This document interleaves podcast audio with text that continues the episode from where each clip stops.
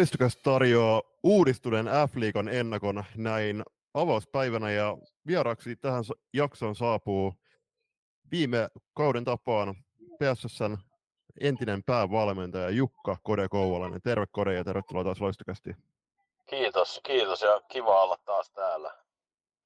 Niin harvoin se menee tällä tavalla, että meillä vieras itse kysyy, että koska äänitetään jaksoa ja se on ihan kiva, että, se on ihan kiva, että meillä on näin innokkaita ihmisiä mukana ja tietysti sulla on, sulla on hyvä ammattitaito näihin puuhin, että me ollaan ihan vielä noviiseja, niin hyvä, että täällä on joku, joka tietääkin asioista.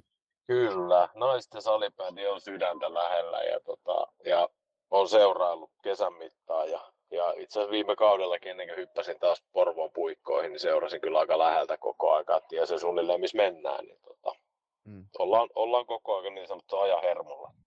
Mitä sä oot mieltä, kun nyt on monen suusta kuultu ainakin tuolla hallikäytävillä kaikkien aikojen mielenkiintoisin F-liigakausi ainakin tulossa, niin mihin itsellä asettuu rankingiin nyt kovien paluumuuttajien ja muiden myötä tämä tuleva kausi?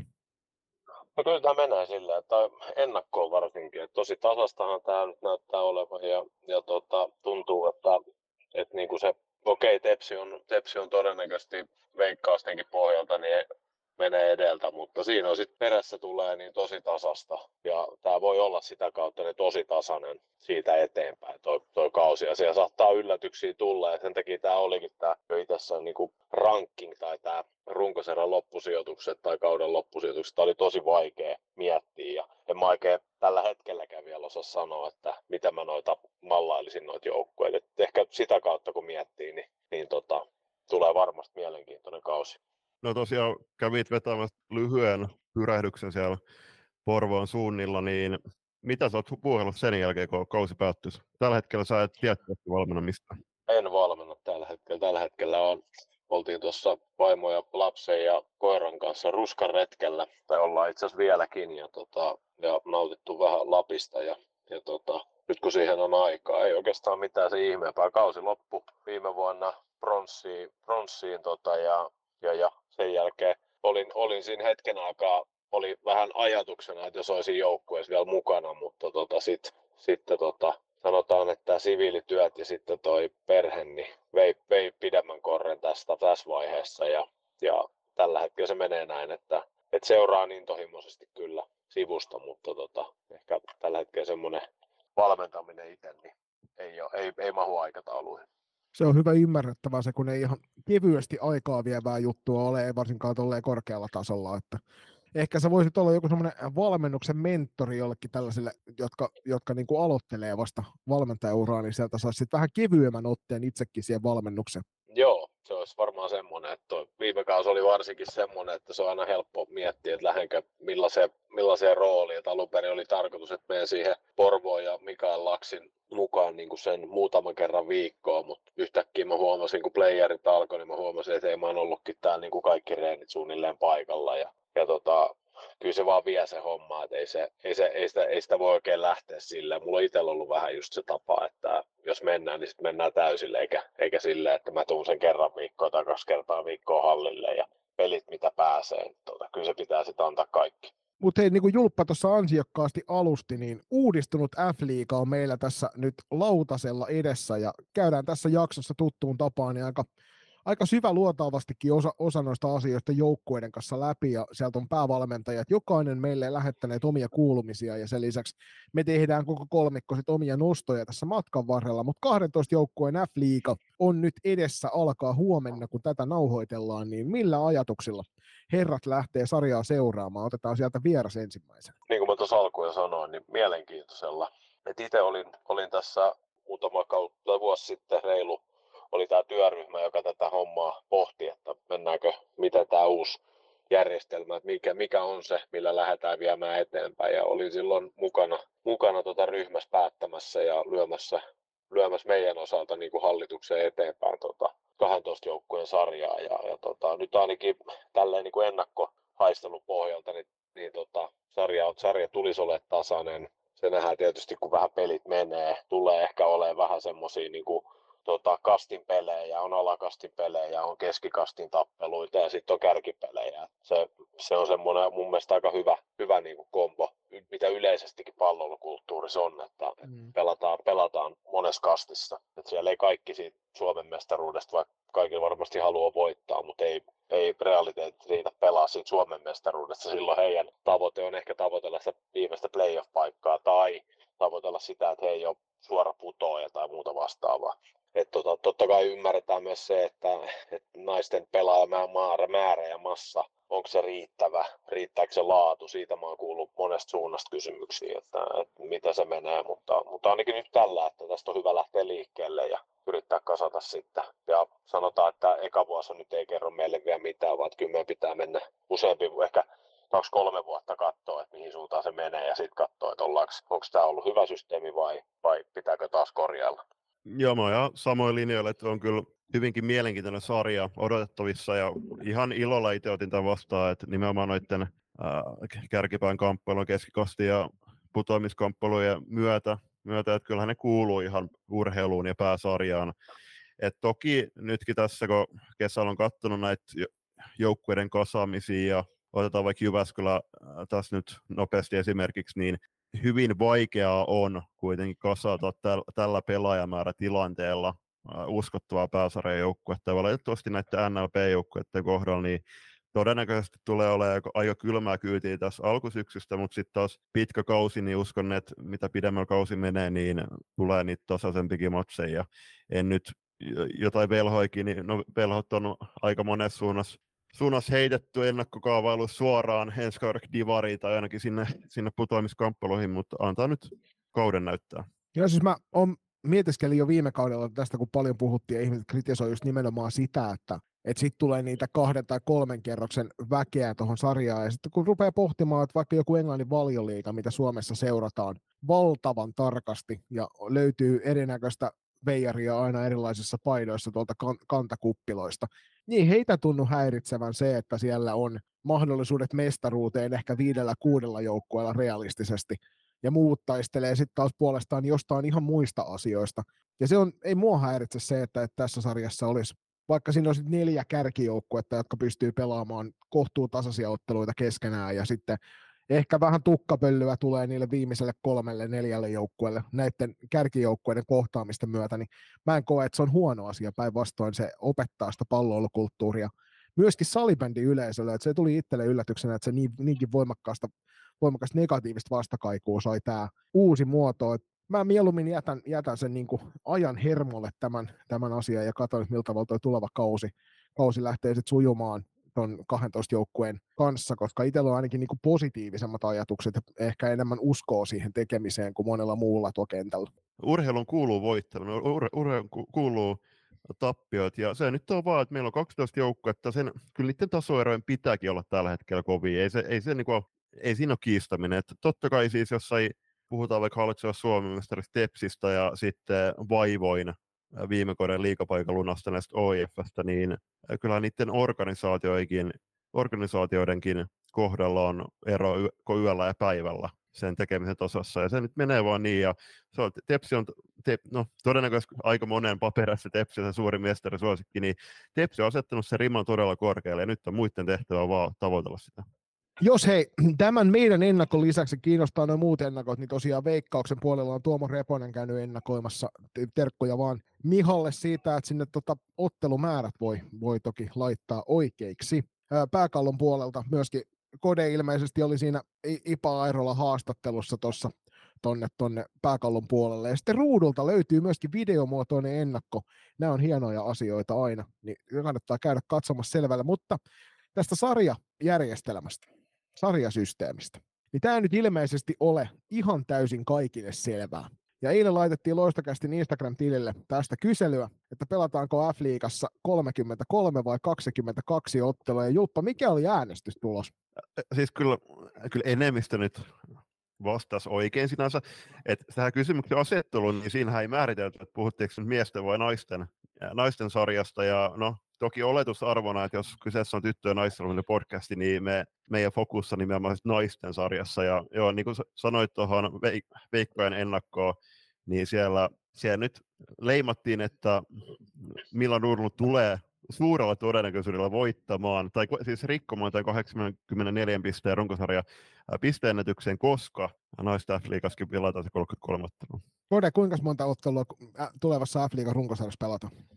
Kyllä se kaksi, kaksi, kaksi tuota kierrosta pelataan, eli no mitä siitä tulee silloin 11, niin 22 ottelua, niin. kaksinkertainen kierros. Kyllä, vaikka siis en, en olisi laittanut ollenkaan pahakseni, jos se olisi pelattu 33 ottelun runkosarja, se olisi voinut olla mielenkiintoista karkkia meille kaikille, mutta ehkä nyt tyydytään siihen, että saadaan saadaan hyvä 22 ottelun sarja ja katsotaan sitten jatkoa myöhemmin. Sarjasysteemihän tulevalla kaudella on tosiaan se, että 12 joukkuetta löytyy F-liigasta. Ja runkosarjassa on joukkueet kohtaa joka kerta, kaksi kertaa siis toisensa. Ja näin ollen se 22 ottelua on se maaginen rajapyykki, jonka jokainen sitten, johon jokainen pääsee. Yhteensä otteluita runkosarjassa pelataan 132 kappaletta ja runkosarjan jälkeen niin sijoilta 1-8 jatkavat joukkueet menevät playereihin. Runkosarjan kaksi viimeistä joukkuetta, eli sijoille 11-12 sijoittuneet pelaa f karsinnassa naisten divarin kuuden parhaan joukkueen kanssa. Ja tuossa f karsinnassa pelataan kaksivaiheiset pudotuspelit paras viidestä järjestelmällä, ja karsinnan toisen vaiheen voittaja pelaa sitten F-liigassa kaudella 24-25. Mitä mieltä herrat tästä F-liiga karsinta, karsintajärjestelmästä? Erittäin positiiviset fiilikset, että kyllähän se, se näin, näin pitää mennä. Ja se, että no vaikka nämä Divarista nousua tavoittelevat joukkueet, jos sä hävit tämän kauden f joukkueella vaikka suoraan 3-0, niin et sit ansaitse sitä f paikkaa ja siinä on kuitenkin paras viidestä, niin pitää, siinä on selkeä mahdollisuus voittaa se ottelusarja edetä jatkoon, jatkoon niin ehdottomasti tota mieltä. Ja sitten jos nopeasti sivutaan viime keväänä noit miesten f karsintoja, niin ne oli ihan siis todella viihdyttäviä. Ja olisi se ollut salibändimaailmalla hieno juttu, semmoinen hieno herätys, jos Limingan niittomiehet olisi noussut ja Järvi olisi pudonnut. Mites Kore? Joo, kyllä mä olen samaa, samaa mieltä tuossa, että ne oli, miesten puolella oli tosi viihdyttäviä kaikki karsintapelit ehdottomasti tason mittaus, tason mittaus ja ei mulla oikeastaan tuossa, että on selkeä mun mielestä, että kaksi viimeistä, kaksi viimeistä menee pelaa sen tason mittauspeliin ja jos siellä joku on, sitten pärjää paremmin, niin, niin tervetuloa liikaa, ei, se, ei siinä mitään tota, sen ihmeempää. Niin ja nythän tarkoittaa sitä, että miehissä ja naisissa noin putoamiskarsinat pelataan samalla, samalla tavalla, mm. joka myöskin sitä mukavaa yhdenmukaisuutta sit näille kahdelle sarjalle. Kyllä. Tämän lisäksi tietysti niin heiteltiin kuulijoille vähän pyyntöä siitä, että jos he omia odotuksia ja sitten myöskin kuulia kysymyksiä tuolla myöhemmin käydään läpi, niin Julius, minkä näköisiä kuulia odotuksia saatiin meidän ihanilta kuulijoilta tähän jaksoon? No sieltä odottiin luonnollisesti yllätyksiä, Eli tulosten ulos varmasti yllätyksiä sitten tähän, tähän tietty päästä myös sitä, että jotkut pelaajat yllättää, puhutaan vaikka vahvistuneista KVsta, niin entä ne pelaajat, jotka viime kaudella joutuisi ottamaan vähän liian iso rooli, niin saavatko he tällä kaudella peliaikaa ja sitten yllättävät ehkä esityksillään. Sen lisäksi toivottiin Tepsin rikkomisen jäähyttämistä. Tähän vähän kommenttia kaivattaisiin. No siis tästä, tästähän viime kaudella keskusteltiin, sen mä tiedän, että tuomaripuolelta tuli meillekin palautetta, eli koettiin TPSn pelityylin olevan voimakkaasti rikkovaa sorttia. Meistä ei toki Julppa kumpikaan ollut viime kaudella valmentamassa tuossa F-liigassa, mutta Kode, oliko tällaista havaittavissa TPSn pelaamisessa? En, ikävä kyllä en, ei päässyt kertaakaan TPS vastaan pelaamaan, mutta mutta se mitä seurasin, niin ehkä tosi vähän menee siinä, että mä en itse koe tai veikkaa, että TPS oli sen verran suvereeni viime kaudella. Mä en usko, että TPS on saanut tuomareilta yhtään, yhtään mitään etua mm. mihinkään. TV, TPS pelaa, ehkä tämä TPS on joukkueena tällä hetkellä lähinnä sitä KV, KV-tason, kansainvälisen tason niin naissalibändiä, ja kyllä se silloin näkyy pelinopeudessa ja siinä kovuudessa pelata tilanteita, niin kyllä mä ehkä vähän mä taitan se ehkä tohon, että, tota, että oliko vaan niin, että muut joukkueet ei ihan pysynyt TPSn kyydissä mukana. En mä, ihan, mä, en ihan, mä en ihan allekirjoita tota, tota TPS, että TPS olisi rikkonut. Sitten myöskin li- lisäodotuksia tälle kaudelle, niin uutta Suomen mestaria odottelee moni. Se voi olla, että veikkaan, että tuolla noiden joukkueiden jälkeen, kun veikkaillaan sitten, että miten tässä sarjassa käy, tai runkosarjassa käy, niin voi olla, että meidän veikkaukset on aika voimakkaasti sitä vastaan, että saataisiin, saataisiin uusi Suomen mestari tulevalle kaudelle. Ulkomaalaisia tuli paljon uusia, uusia tälle kaudelle, ja niistä oli itse asiassa mainintaa, mainintaa myöskin noissa tuolla F-liigan sivustolla, kun tästä keskusteltiin, ja toivotaan, että näiden ulkomaalaisten vaikutukset näkyy. Ja toki tämä kausihan on siitä poikkeuksellinen, että ensi keväänä myöskin F- draft tapahtuu naisten puolella, eli päästään sitten sitä kautta jännittämään myös tulevaisuuden ulkomaalaisia. Että siinä mielessä mielenkiintoinen kausi. Porukkaa lehtereille, se on se iso toive varmasti myös meillä kaikella kolmella, että saataisiin mahdollisimman täyteen noin katsomot koska sitä kautta se peli itsessään on vielä mielenkiintoisempaa, kun sellainen kunnon infernaalinen painekattila löytyy sieltä katsomon puolelta. Valitettava harvassa on ollut Suomen kentilläkin ne matsit, missä on, missä on joukkueet päässyt pelaamaan täydentuvaa edes. No, hyvän noston on, on toi edelliskevään finaalisarja Pessi ja Tepsi välillä, minkä Tepsi silloin voin, voitti, niin kyllä varsinkin se Game 7 oli tosi hienoa, hieno todista paikan päälle, varmasti kode yhtyy tietty sama, mm samoihin mm. ajatuksiin. Joo, se on helppo yhtyä tuohon. Ja nyt tietysti mitä tulee tuohon, niin toivottavasti, toivottavasti ensinnäkin A-naiset voittaisi joulukuussa maailmanmestaruuden.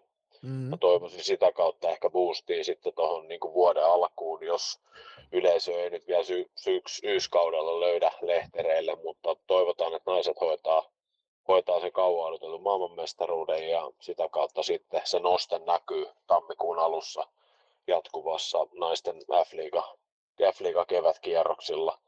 Se mm. yleisömäärä näkyy ja sitten ehkä tuo tulevaisuuteenkin vähän sitä, sitä nostetta.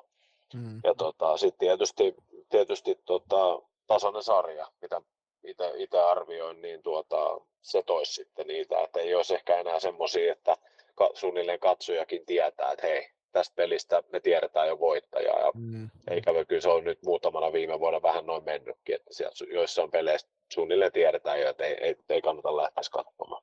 Joo, mm. viime kaudella oli selkeästi havaittavissa, varsinkin TPSn pelaamisessa peleissä oli se, että, että katsojat tavallaan valmiiksi jo tiesivät, että tota on turha lähteä paikan päälle katsomaan, kun se päättyy kaksinumeroisiin lukuihin mustavalkoiselle joukkueelle. Niin ymmärrän hyvin ja ehdottoman samaa mieltä tuosta. Ja tämä onkin itse asiassa nosto, mikä tuolta kuulija-odotuksesta tuli, oli se, että toivotaan tosi tasaista, tasaista sarjaa, että kärkikolmikon jälkeen niin sijat 4-10 taistelisi noista playeripaikoista mahdollisimman pitkään. Ja mä itse asiassa toivon ihan niin, että, että koko sinne 12 asti, niin ihan siellä viimeisillä kierroksilla ratkottaa sitten vasta niitä oikeita paikkoja, mm.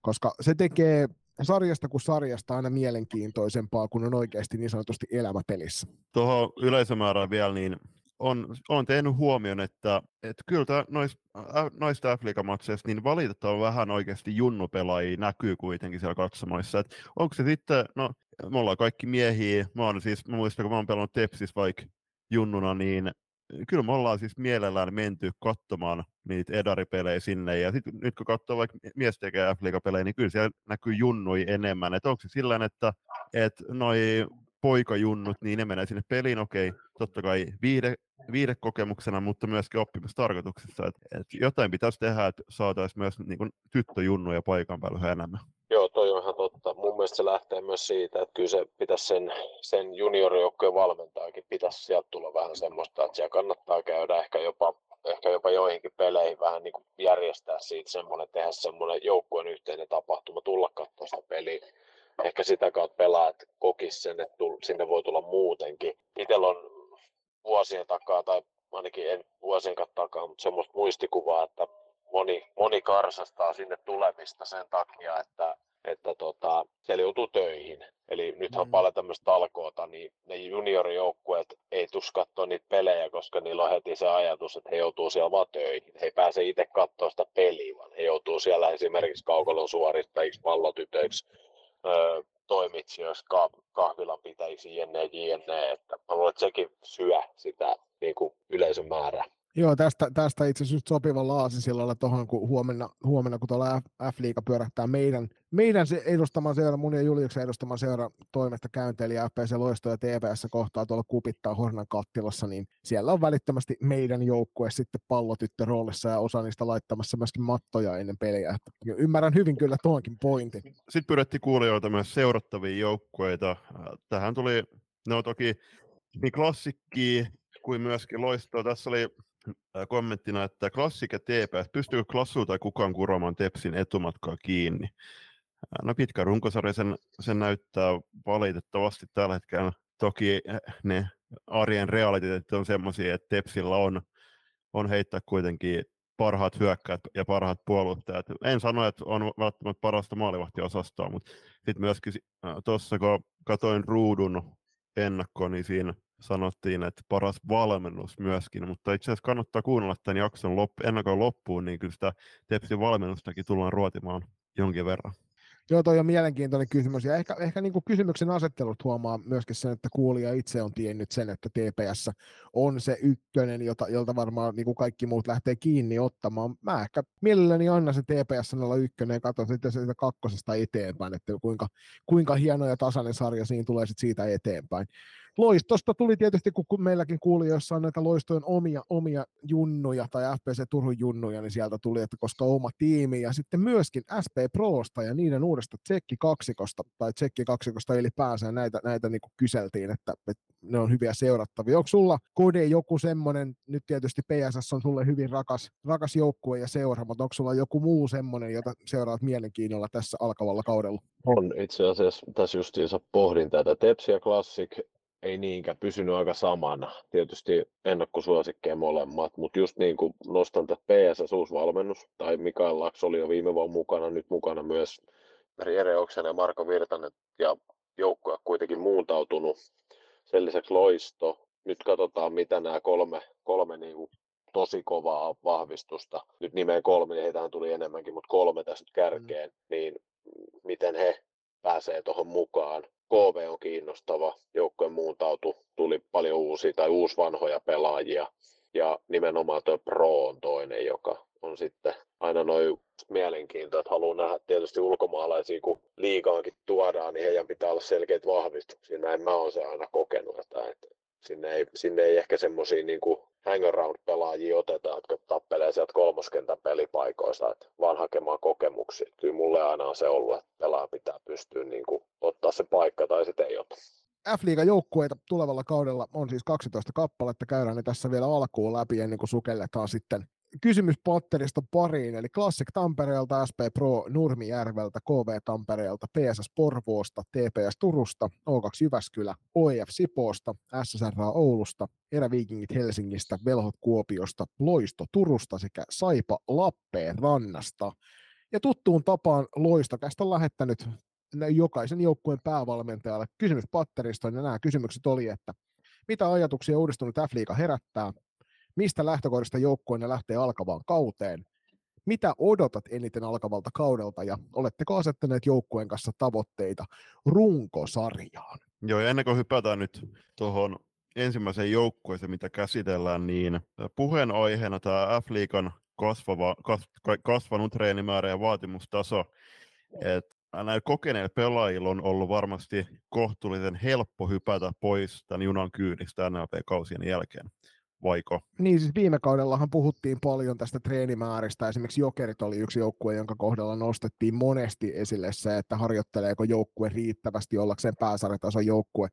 Mä väitän, että tällä hetkellä nämä 12 jengiä, jotka tätä edustaa, niin tekevät niissä, niillä resursseilla, mitä heillä on, niin parhaan mahdollisen. Ja kyllä se väistämättä tekee niin kuin, ne ihmiset, jotka eivät ole valmiita antamaan koko sydäntään tuolle tekemiselle, F-liiga-pelaamiselle, niin aika vaikea tuossa on roikkua mukana. Harjoitusmäär, harjoitusmäärät on sellaiset, pelimäärät on sellaiset, se vaatimustaso siinä joukkueen mukana olemiseen on jo sellainen, että kyllä sun täytyy pystyä satasella sitoutumaan, jotta sä pystyt vetämään ton kauden läpi. Niin sen takia mä koen, että, että varmasti oli osalle pelaajista helppoa niin sanotusti mm, nostaa ju- kytkintä ja poistua ju- tuosta mukaan. Ju, just näin, ja siis ei missään nimessä syyllistetä näitä pelaajia. Siellä on, siis jokainen tietty aina määrittää sen, että mitä haluaa itse sitä arkea viettää ja mihin juttuja haluaa panostaa. Ja kyllä siis noi sun mainitsemat jutut, niin totta kai F-liigas 22 kovaa peliä, ää, siellä on useat treenit viikossa ja aika harva, harva viikonloppu tulee olemaan vapaa. Että kyllä mä siis varsinkin perheellisille ihmisille, opiskeleville, työskenteleville ihmisille, niin voi olla, että just ne harvat vapaat viikonloput, mitä viime kaudella, varsinkin NLPssä, kun joka viikonloppu tunnuttiin pelaavan, pelaavan niin halutaan panostaa arjessa ihan eri juttuihin nyt. Niin Kode on tietysti ollut noissa ympyröissä mukana, niin sä tiedät hyvin sen vaatimustaso ja kuinka paljon se vaatii sitoutumista pelaajilta. Joo, ja kyllä mä on edelleen, ja, tai on ollut sitä useamman vuoden ajan, että varmasti monella on niin kuin, tavoitteita, varmasti monella on niin kuin, tavoitteita tota, korkeammalle, mutta onko sitä sit sitä tietotaitoa, mitä se oikeasti vaatii. Et kyllä joku pelaaja saattaa, saattanut sanoa mullekin, että hänen tavoite on maajoukkue, mutta, et, mutta hänelle ei ole sitten ehkä niitä, niitä resursseja itsellään, mitä hän voi niinku käyttää siihen esimerkiksi harjoitusmäärällisesti. Et, et, tota, kyllähän kuitenkin maajoukkue pelaaja niin on Purrosenkin Lassen puheen pitäisi olla 247 urheilija. Mm. Ja, ja sitten taas meillä on liigat pelaajia, jotka sanoo, että hänen tavoite saattaa olla maajoukkue. Onko se 247 urheilija, niin tästä me voidaan puhua sitten taas. Liiga on totta kai sitten menee alemmas. Mun mielestä liiga, liigastatuksen, no joku on sanonut, että liiga, liigastatuksen saa, saa tänä päivänä vähän liian helpolla. No, sitä me, sitä me en tiedä tästä tulevasta nyt, että onko saanut liian helpolla, se me nähdään. Et, mutta et, tota, kyllä mä kuitenkin nostasin sen, että, että tota, annetaan ajan, ajan mennä ja katsotaan mitä tästä tulee. Ja hmm. toivottavasti, toivottavasti saadaan myös sitä kautta niin motivoi, motivoitua niitä pelaajia harjoittelemaan kovemmin.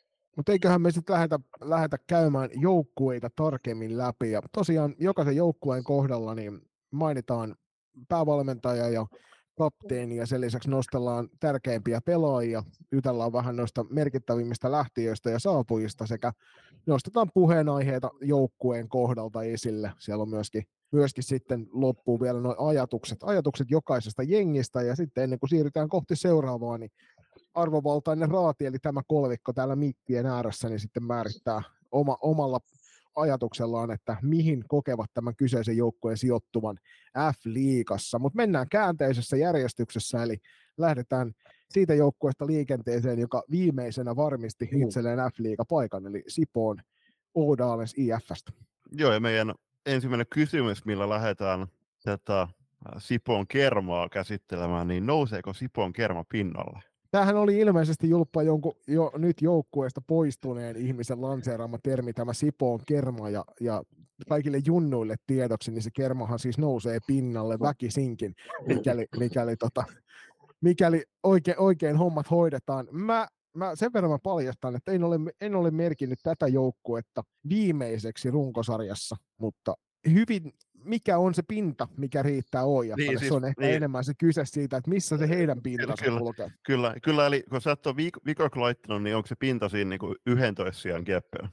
niin, en tiedä. Mitä, mitä olet Kode mieltä, nouseeko Sipoon kerma pinnalle? Sipoon kerma sanotaan, että pelaa, pelaa siellä, siellä niin sanotussa alakastissa tulevalla kaudella. Eli siitä voisi miettiä, että nouseeko kerma pinnalle vai ei. Joukko on kuitenkin, kuitenkin kohtuu paljon muuttunut uusia pelaajia, nuoria pelaajia tullut tilalle, tilalle ja tota, ne semmoiset vanhemmat vastuunkantajat niin, niin tota, puuttuu joukosta, niin kyllä mä sanoisin, että alakasti ryhmä tulee olemaan.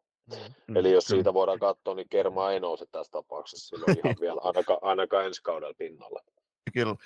Joukkuet päävalmentaja, päävalmentaja luonnollisesti myöskin tällä kaudella Jussi Jupu Heikkinen, ja kapteeniksi valittiin just tällä F-liiga avausviikolla Sandra Ojanen. Ja top kolme tärkeimmät pelaajat, tässä oli kodella omia nostoja, ne voit ne kohta sieltä perään heittää, mutta me Juliuksen, Juliuksen kanssa pohdittiin näitä, niin Naada Heikkinen, joka viime kaudella johti joukkuetta hienosti, hienosti myös pistetilastoissa vähän mietittiin sitä, että miten tuo Heikkisen hyppääminen uuteen jengiin onnistuu, ja se meni hienosti. Hän oli selkeästi joukkueensa niin kuin primus motor pelillisesti. Sen lisäksi maalivahti kaksikosta toinen Järvinen jäi, eli Johanna Järvinen jatkaa siellä putkien välissä, ja hän on ollut aikaisemmilla kausilla todella tärkeä tälle joukkueelle, niin nostetaan hänet mukaan. Sen lisäksi myöskin nuori, nuori Iida Sinkko, joka viime kauden näytti lupaavia otteita joukkueen paidassa, niin nostetaan hänet tuossa kolmantena. Mites Kode sun nostot? No itse asiassa mulla on tässä nämä Heikkinen ja Iida Sinkko on molemmat niin kuin nostettu esiin. Heikkinen selkeästi joukkueen tulevalla kaudella ihan mun mielestä ykkös, ykköspelaaja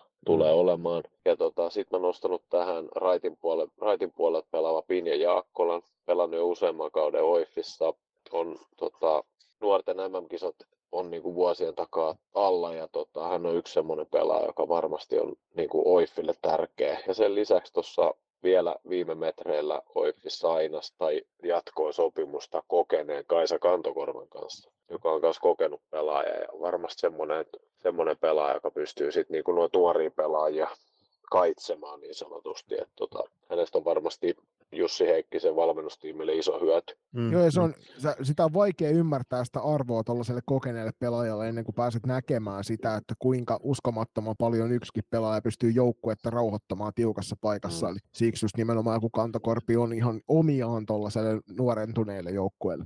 Kyllä. Mm, joo, ehdottomasti. Ja sitten kun pitää ottaa huomioon, että Katri Ojala lähti sieltä, todella paljon kokemusta vei mukanaan. Ja kyllä mä nyt nostan vielä yhten pelaajan, Nelli Alangon, eli, eli Viron maajoukkue pelaajana, Mili Alangon isosiskon äh, siirtys tuolta Basel Regiasta olisiko kolmen Sveitsissä vietetyn kauden jälkeen nyt takaisin Suomen kentille ja kiinnostavaa nähdä, että minkä tasoisesta pelaajasta on kyse, koska ei hirveästi tullut kuitenkaan tuossa hänen otteita Sveitsissä seurattu. Et kuitenkin tuo KV, KV-kokemus sekä, sekä seuraajoukkuetasolta että maajoukkuetasolta, niin uskon, että tulee, tulee ottaa jon, jonkinlaista roolia tässä joukkueessa ja he ehkä murtautuu kahteen pelaavakentälliseen. Merkittävimpänä saapujana nostetaan esiin maalivahti Helmi Rauhala, teki kovaa jälkeä Helsinki Unitedissa tolppien välissä pelatessaan oli monestikin yksi niitä ehdottoman kantavia voimia, piti joukkueensa peleissä mukana niissäkin paikoissa, kun ei enää välttämättä olisi joukkueen pitänyt pelissä olla mukana.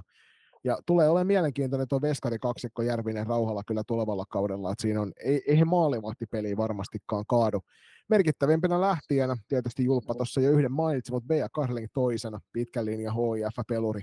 Ja nyt, tota, nyt näyttää siltä, että nyt joutuu sitten Sipoon kerma pärjäilemään ilman häntä, joten, joten katsotaan millä tavalla sitten tuo uusi, uusi runko saa ton homman haltuun. Onko sulla kode tuolta lähtiöiden listalta jotain muita sellaisia nosteltavia vai mennäänkö näillä? mennään näillä. Kyllä mä tuossa oli, mitä nyt esiin tuli, niin aika lailla ne, jouk- ne pelaat.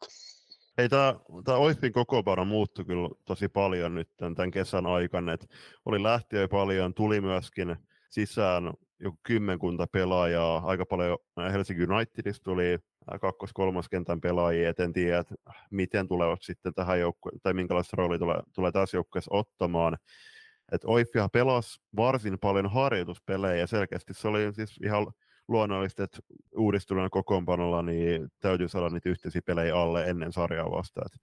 Oiffihan, kato, ketäs vastaan nyt viikonloppuun pelaa? Et... PSS on ainakin sarjaavaus. Hmm. Joo, kyllä.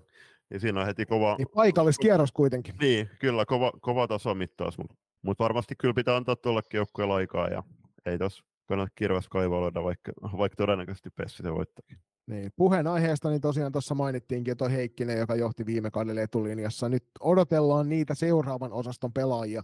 Se on ehkä se OIFn isoin asia tälle kaudelle on se, että sitä seuraavasta ringistä täytyy ruveta löytyä vastuunkantajia nyt ennen kaikkea, kun monta noita vanhan, vanhan liiton vastuunkantajia siirtyi muualle. Niin kuin Julius äsken mainitsi, niin valtava suuria muutoksia. Yksi niistä eniten siirtomarkkineilla uudistune, uudistuneista joukkueista tämä OIF tulevalle kaudelle Mm. Ja sitten tietysti tuo maalivahtiosasto tulee olemaan äärimmäisen mielenkiintoinen. B-liigassa toi riitti pitkälle, miten riittää A-liikan puolella.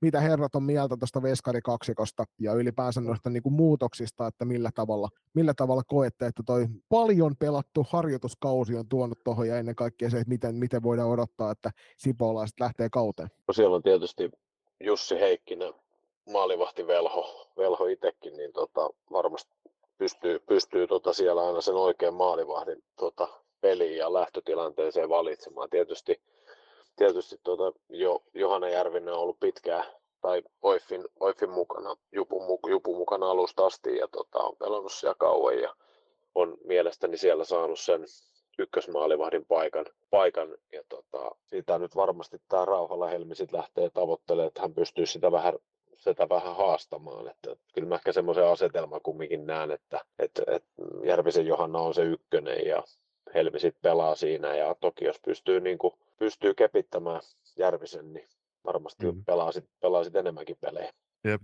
Mutta eikö OIF pelasi viime vuonna ää, aika niin matalalla karvauksella noita matseja, jossain 40-50 pinnassa välillä se korvaus lepäsi ja sitten siitä ne, he pyrki aika nopealla vastauksella iskemään, niin kyllä mä sanoin, että nämä uudetkin pelaajat edesauttaa sitä pelitapaa, koska just joku Josefina Kettunen, niin todella nopeassa pelaajassa kuitenkin kyse vikkelässä pelaajasta, mutta sitten, että et onko tämä se pelityyli kanssa, mihin, he, mihin Heikkinen myöskin tällä kaudella tukeutuu, koska ei nämä uudet pelaajat hirveästi tuonut ainakaan sitä pallollista taitoa.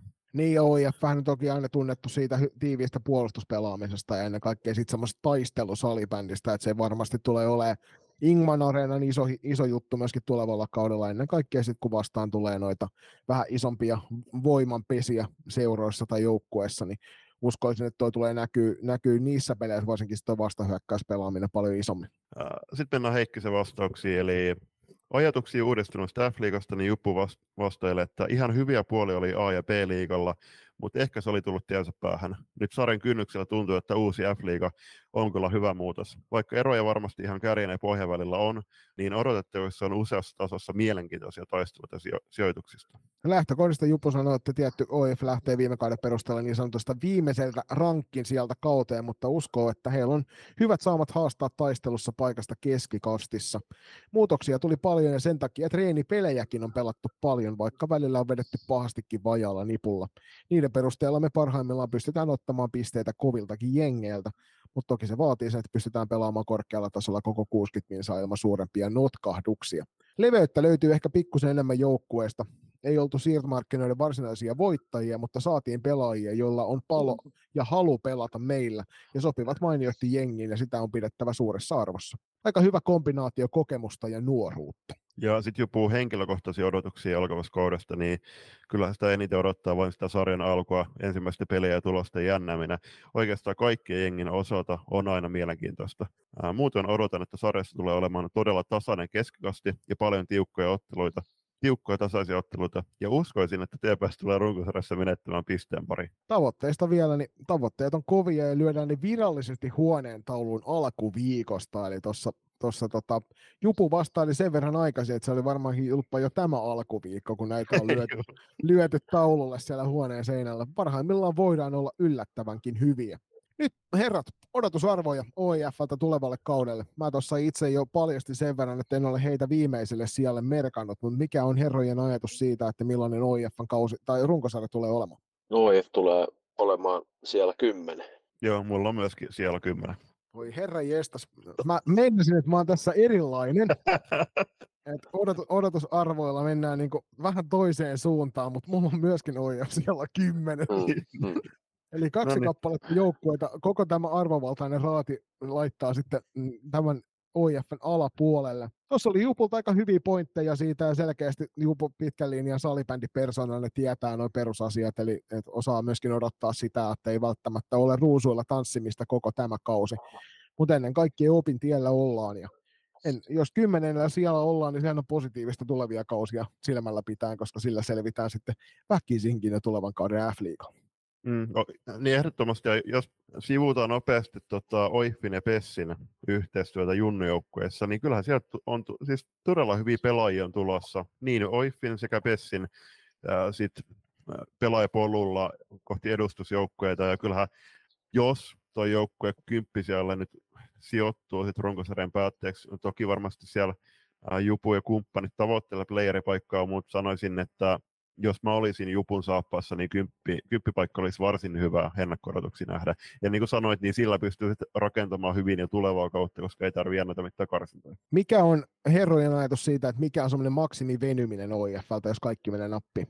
Toi, on, toi on hyvä myös, tos, toi tartuun tuohon parhaimmillaan voidaan olla yllättävän, yllättävänkin hyviä. Eli niin kuin mä tuossa olen jo monesta tai muutamasta muustakin joukkueesta miettinyt, että varmasti hyvänä päivänä he pystyy voittaa tuolta ylempääkin joukkoja, mutta sitten taas siinä huonona päivänä niin, niin tota, ei ehkä pysty voittaa edes sitä alempana olevaa joukkuetta. mm. Se tulee heittelee se pelin taso varmasti tosi paljon, mutta tota, mitäs mä nyt tuohon sitten sanoisin, jos nyt täysin venyy, niin, niin tota, ja saa nappikausi, niin siellä ehkä en mä silti playereihin heitä nostaa. Yhdeksäs sija- maksimi. Yhden pykälän, niin yhden pykälän Mm. ylöspäin. Joo, aika lailla samoin linjoilla mä ajattelin sitä, että se viimeinen playeripaikka voi olla, voi olla aika, aika iso, ison tota, työn edessä ennen kaikkea siitä, että salkukaudesta niin tulee noita yllätyspistemenetyksiä varmasti monellekin joukkueelle. Me toisella kierroksella sitten nähdään, että ketkä näistä on.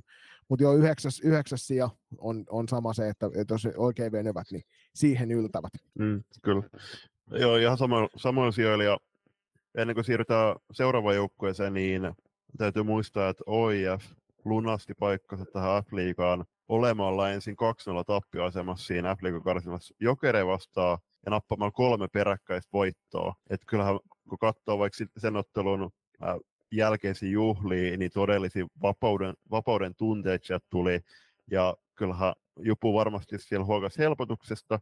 Ja se on antanut varmasti ihan hyvät lähtökohdat tähän tulevaan kauteen, koska no, kertoo jotain, että siinä, sieltä on tullut sitten naapuriseurasta joukkueeseen ja kuitenkin varsin tasaisilla, tasaisista lähtökohdista kohti kautta saavat lähteä.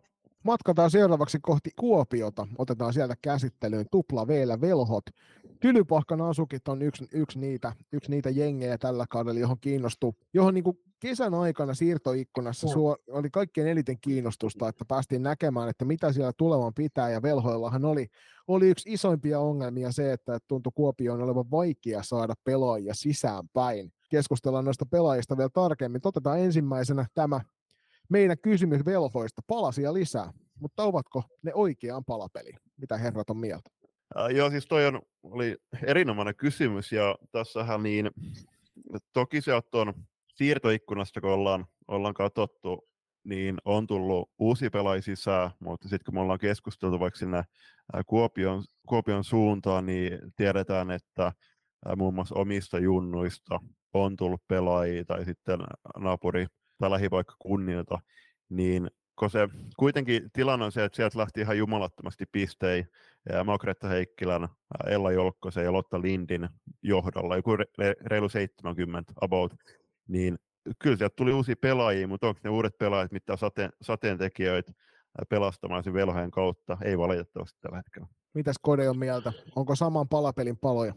No, saman palapelin paloja. En usko, että et tuommoista määrää löytää. Uusia vastuunkantajia se pakottaa jo ottamaankin. Et toivottavasti siellä joku nostaa tasoa, että tota, noita pisteitä on vaikea saada takaisin. Ja tota, jos, katsoo, jos katsoo vahvistuksia, jotka tuli, niin ainakaan, ainakaan mitään nimekkäitä pelaajia sinne ei ole tullut joukkueeseen, eli on alemmilta sarjatasoilta otettu pelaajia mukaan. Et taitaa olla tämä Maria Hietikko ainoa, joka on pelannut liiga NLB, oli pelas, pelasko viime kaudella, niin hän on oikeastaan ainoa semmoinen pelaaja, joka on ja muuten, muuten pelaajat on aika pitkälti, pitkälti alasarjoista menetykset tosi kovia.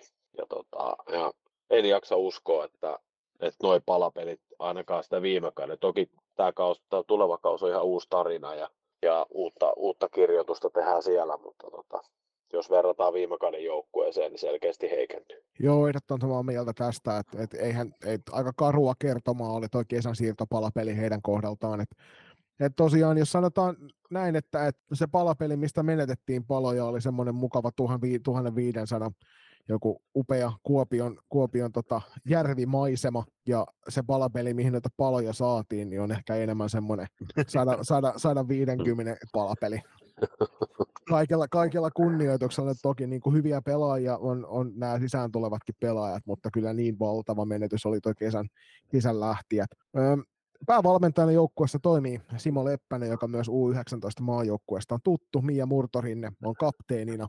Meidän top kolme pelaajan nostot tälle kaudelle. No Maria Hietikko, Kode mainitsikin tuossa, siirtyi tälle kaudelle, tulevalle kaudelle nyt sisään, sisään tuonne. Kia-Maria Kuru on semmoinen pelaaja, jota varmaan otetaan, otetaan tason nostoa ja vastuunkantoa. Ja sitten tietysti väkisinkin on esiin nostettava Silva Jääskeläinen tässä tilanteessa, koska taikureista puhutaan. Joo. Joo, ja tuossa ennen kuin pääsitte Kodääne, niin kyllä kapteeni Murtorinne myöskin, niin nyt vähän vaikuttaa siltä, että Murtorinta ja Jääskeläisen vastuulle noin pisteiden teko on langitettu. Et en tiedä, siis aika näyttää, että miten nämä uudet pelaajat, sitten, että miten ne sopeutuu tuohon pelitapaan. Kyllähän velhot viime kaudella niin tosi taitava porukka, teki tosi näyttäviä maaleja, pallo pysyy pysyy silloin tosi hyvin hallussa ja pysyy vieläkin ihan todistetusti Silva Jääskeläisen hallussa. Mutta esimerkiksi Maria Hietikko, niin joo, me nostettiin sitä tärkeämmäksi pelaajaksi, mutta enemmän Maria tuo kokemusta ehkä sinne pukukoppiin. Mm. Oliko sulla Kode jotain muita pelaajanostoja velhoista? No itse asiassa Murtorinne oli mun ykkös, ykköspelaaja. Sitten kun puhuttiin niistä laajoista vastuunkantajista, sitten Silva Jääskeläinen oli yksi. Ja sitten nostan tähän myös, itse asiassa tämä on kokonaan joukkojen vastavalittu kapteeni kolmikko, eli Marika Lappi kokenut pelaaja jo happea ajoilta. Varmasti hän on myös semmoinen, joka, joka tuo, tuo tuota kokemusta ja näkemystä. Kyllä. Merkittävimpiä saapujia tosiaan Maria Hietikko ja sitten sen lisäksi Sveitsinmaalta Suomeen palaava Sonja Nivamo, jonka löytyy myös liikakokemusta pelikanssipaidasta reilu 30 ottelua tuolta tota, muutaman vuoden takaa, niin on sellaisia pelaajia, joilta voidaan varmasti ottaa vähän isompaa vastuunkantoa tuossa tulevassa joukkueessa. Mutta tosiaan merkittävimmät lähtijät Lotta Lindi, Makreetta Heikkilä ja Ella Jolkkonen, ja kyllähän niinku muitakin siinä on, mutta toi kolmikko, kun sä sen mainitset ja sanot, että nämä poistuvat sun rosterista, niin kyllä itsellä ainakin sydämestä olisi ottanut valtavan paljon siinä hetkessä, kun tietää, että kuinka valtava määrä ennen kaikkea niin kuin osaamista poistuu kentältä. Hmm. Joukkuehan viime kaudella pelasi tosi näyttävää salibändiä tai sählyy, sählyy tota välillä.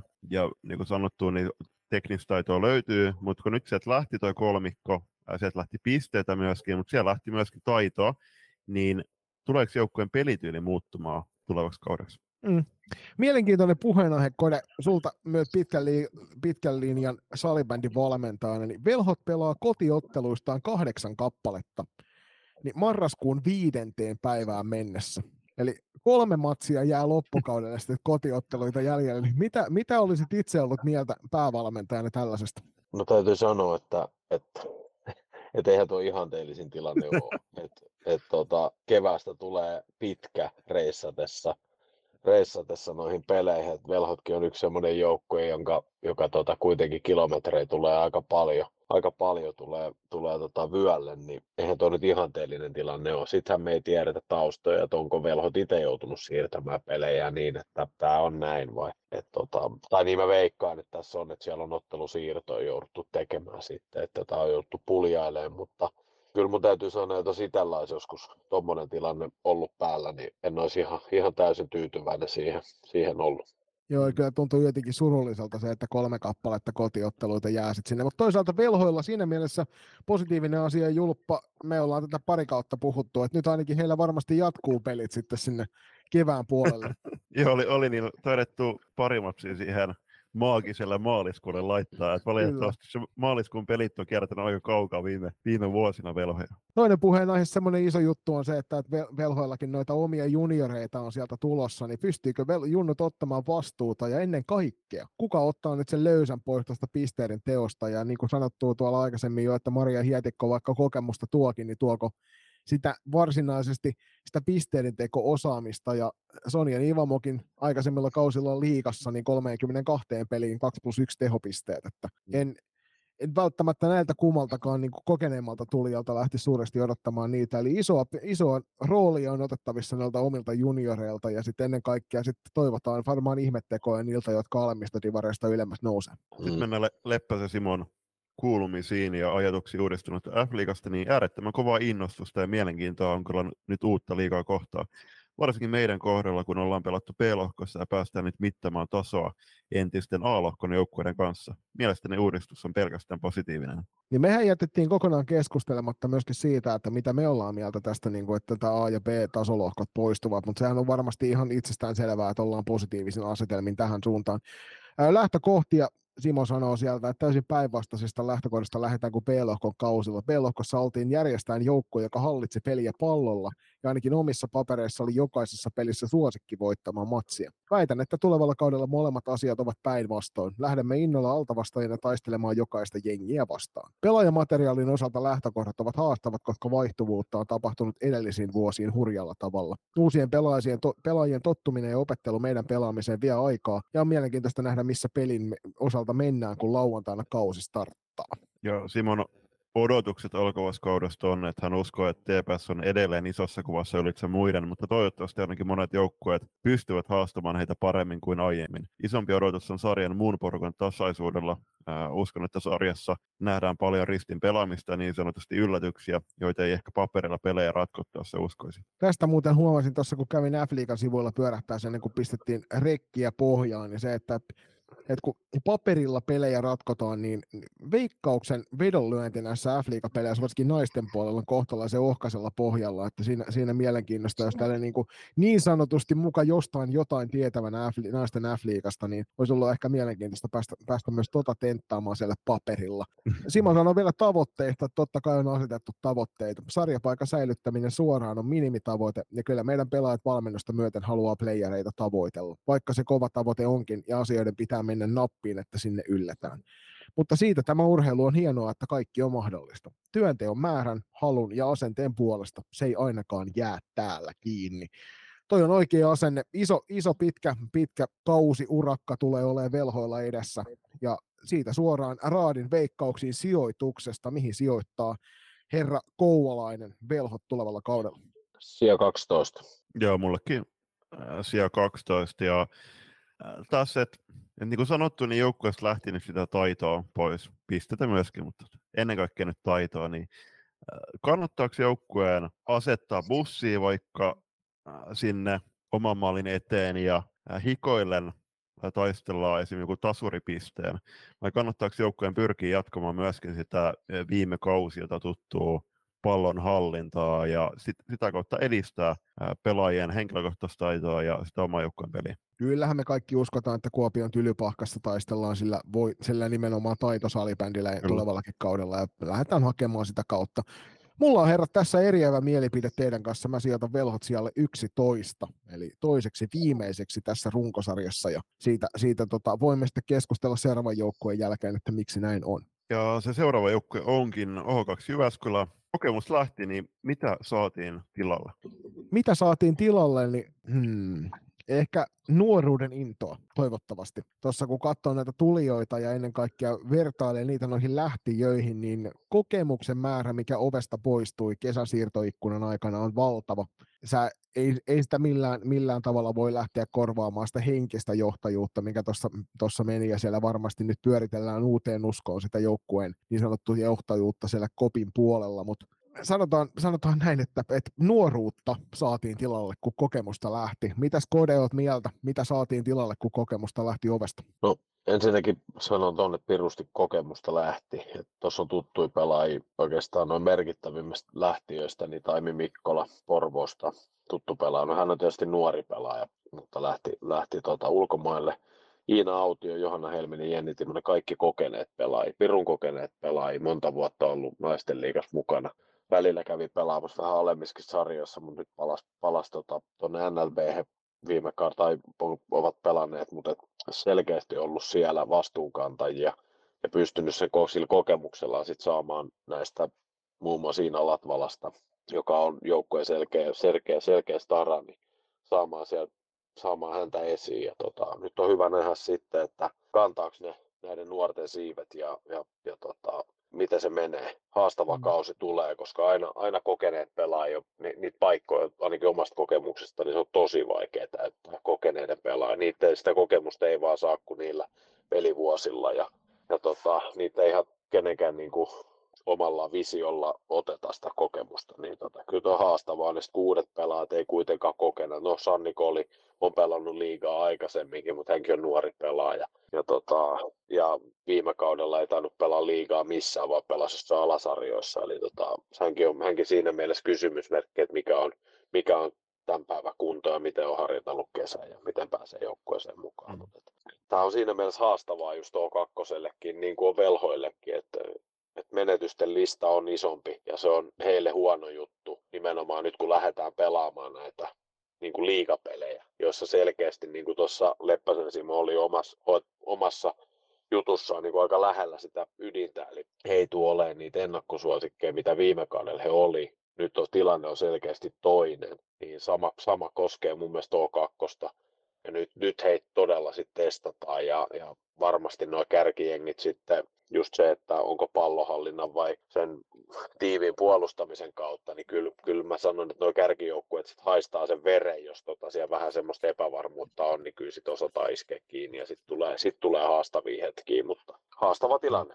On ehdottomasti ja tuohon just erinomainen pointti noihin, noihin kokeneiden pelaajien lähtöön, niin että et sä korvaa kokeneen pelaajia vaikka junnupelaajien nopeudella. Eittämättä ne junnupelaajat on nopeampia kuin ne kokeneet pelaajat tässä vaiheessa, mutta se vuosien vuosien kokemus noista kovista peleistä, liikapeleistä, niin se on ihan eri maailma pelata, pelata liikapelejä kuin noita junnupelejä. Vaikka esimerkiksi Roosa Jälko, joka tuli, tuli FPC Loistosta, niin Roosa on aika pienellä, pienelle roolille jäänyt aikoja, tai viime kaudella jäi Loistossa, niin ei hirveästi tullut uusia pelaajia, ja sitten kun katsoo tuota rosteria nyt, kun ampparit nimestä tuonne Instagramin julkaisi, niin siellä on 16 kenttäpelaajaa ja kaksi maalivahtia. Se on totta. Joukkueen päävalmentajana jatkaa Jaakko Saavalainen. Iina Latvala kapteenina ja Iina Latvala kuuluu myös meihin meidän pelaajan ostoihin, eli ehdottomasti kuuluu joukkueen kantaviin voimiin, samoin kuin Kiamari Avikainen. Ja sitten Janella Järvinen, joka nuoresta iästään huolimatta niin on, on aika monissa liemissä keitelty. Ja sitten tietysti täytyy mainita loistava maalivahti Kerttu Aro, joka tuolla on, on putkien väliä tilkinyt hyvällä tavalla, mutta onko sulla kode muita nostoja näiden Latvalan, Avikaisen, Järvisen ja Aron ulkopuolelta? No mä nostan tuossa Anni Kolin sinne vielä. Jos hyvä kesä alla, hän on kuitenkin peluri ja, ja tulee joukkueessa, hän on sosiaalinen, tulee joukkueessa, joukkueeseen varmasti hyvin sisään, niin tota, Sanni Koli on mun listalla siellä semmoisena, niin kuin sanotaan, parhaimmillaan merkittävä ja tärkeä pelaaja, riippuen tietysti mitä hän on mitä hän on tota, vetänyt tuon kesän. Et lähtiöistä tosiaan mainittiinkin tuossa Mikkolan taimi, Iina Autio, Johanna Helminen, Jenni Timonen tilalle. Nyt suurimpina niminä tosiaan Sanni Koli, jolta löytyy 71 kappaletta F-liigakokemusta tai liikakokemusta Pessi ja KV-riveistä. On siellä kuitenkin 17 maalia ja 22 pistettä tehty, eli on osaamista tuollakin osalla. Ja tosiaan Roosa Jälkö, jonka Julius tuossa äsken mainitsi, niin FPC Loiston paras viime kauden 15 peliä. Ja yksi maali niissä aika pienessä roolissa. Niin nämä ovat kyllä niin kuin ne pelaajat, joille varmasti asetellaan isompaa roolia välittömästi, että Roosan rooli viime kaudesta tulee varmasti kasvamaan ja Sanni hyppää luultavasti noilla, noilla tota meriteillään niin sinne joukkueen kärkihevosten puolelle. Ja mä itse mielenkiinnolla odotan Janella Järvisen tekemistä. Hän on, hän on tota, mielenkiintoinen peluri, nuori pelaaja kyseessä ja sen takia, sen takia mielenkiinnolla odotan aina näitä nuorien pelaajien tekemistä kentällä. Janellalla on mahdollisuus olla oikeasti ihan, ihan niin kuin suuri, suuri pelaaja tuolle joukkueelle. Et viime mm. kaudella Janella pelasi 19 peliä ja teki niissä 13 plus kolme tehopisteet, mutta on tosiaan ikäluokkaa 2007. On. Eli aika nuori, nuori pelaaja on kyseessä, mutta varmasti mm. yksi niitä, jolta otetaan niitä te- tehoja tulevalla kaudella.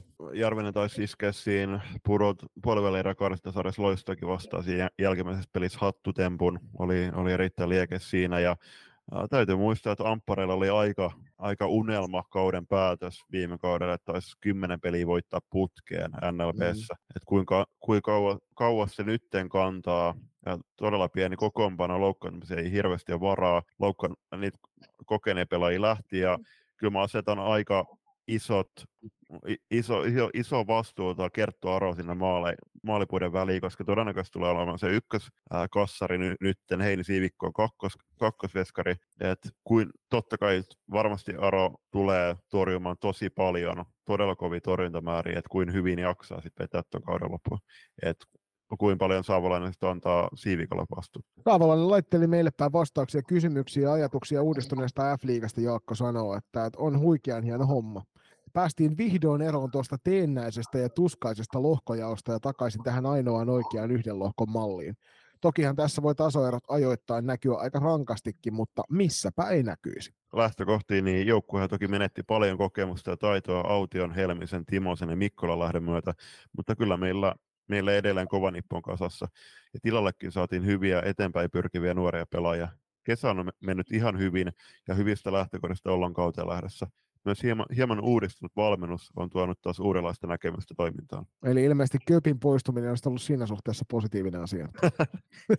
Terkkoja vaan sinne Köpin corneriin odotuksiin alkavasta kaudesta, niin Jaakko sanoi, että kyllähän kaudelta odottaa tasaisia vääntöjä ja amppareiden voittoja. Uskon, että sarja tulee olemaan kärjen takana suhteellisen tasainen ja ristiin pelaamista varmaan nähdään aika paljon. Ja vielä tavoitteista, niin Jaakko mainitsee, että ensisijainen tavoite on säilyttää sarjapaikka ja sitä kautta lähteä kutittelemaan playoff-viivaa kutittelun puolelle se saattaa hyvin jäädä mun, mun papereissa. Siinä välissä on useampikin kappale joukkueita, joiden läpi täytyy playeriviivaa ku, kutitella. Mitenkäs herrat, arvovaltainen raati, mihin olette sijoittaneet O2 Jyväskylä? Siellä 11. Joo, mullakin siellä, siellä 11. Multa O2 löytyy sieltä 12, joka ei varmastikaan yllätä, yllätä ollenkaan. Ja, ja tota, mä, mä, uskon siihen, että tässä tapauksessa nimenomaan tuo poistunut kokemus on, on tämän joukkueen se akilleen kantapää tulevalla kaudella. Sitten kohti Etelä-Karjalaa ja NLBtä lähes suvereenisti viime vuosia hallinnutta Saimaan palloa. Ja lähdetään perkaamaan Saipaa kysymyksellä, että iskeekö Turusen pyssy? Mitä Kode on mieltä? Iskee se, iskee se.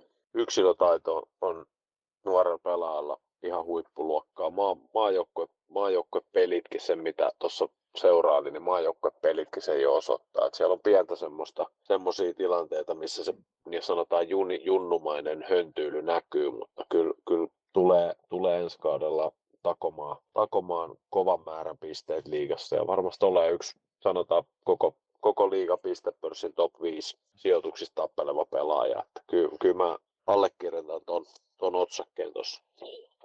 Niin, tuossa B, B-tasolohkon aikana niin Miisa Turunen 80 pelin runkosarjassa tehot 138 plus 80, eli 218 pistettä.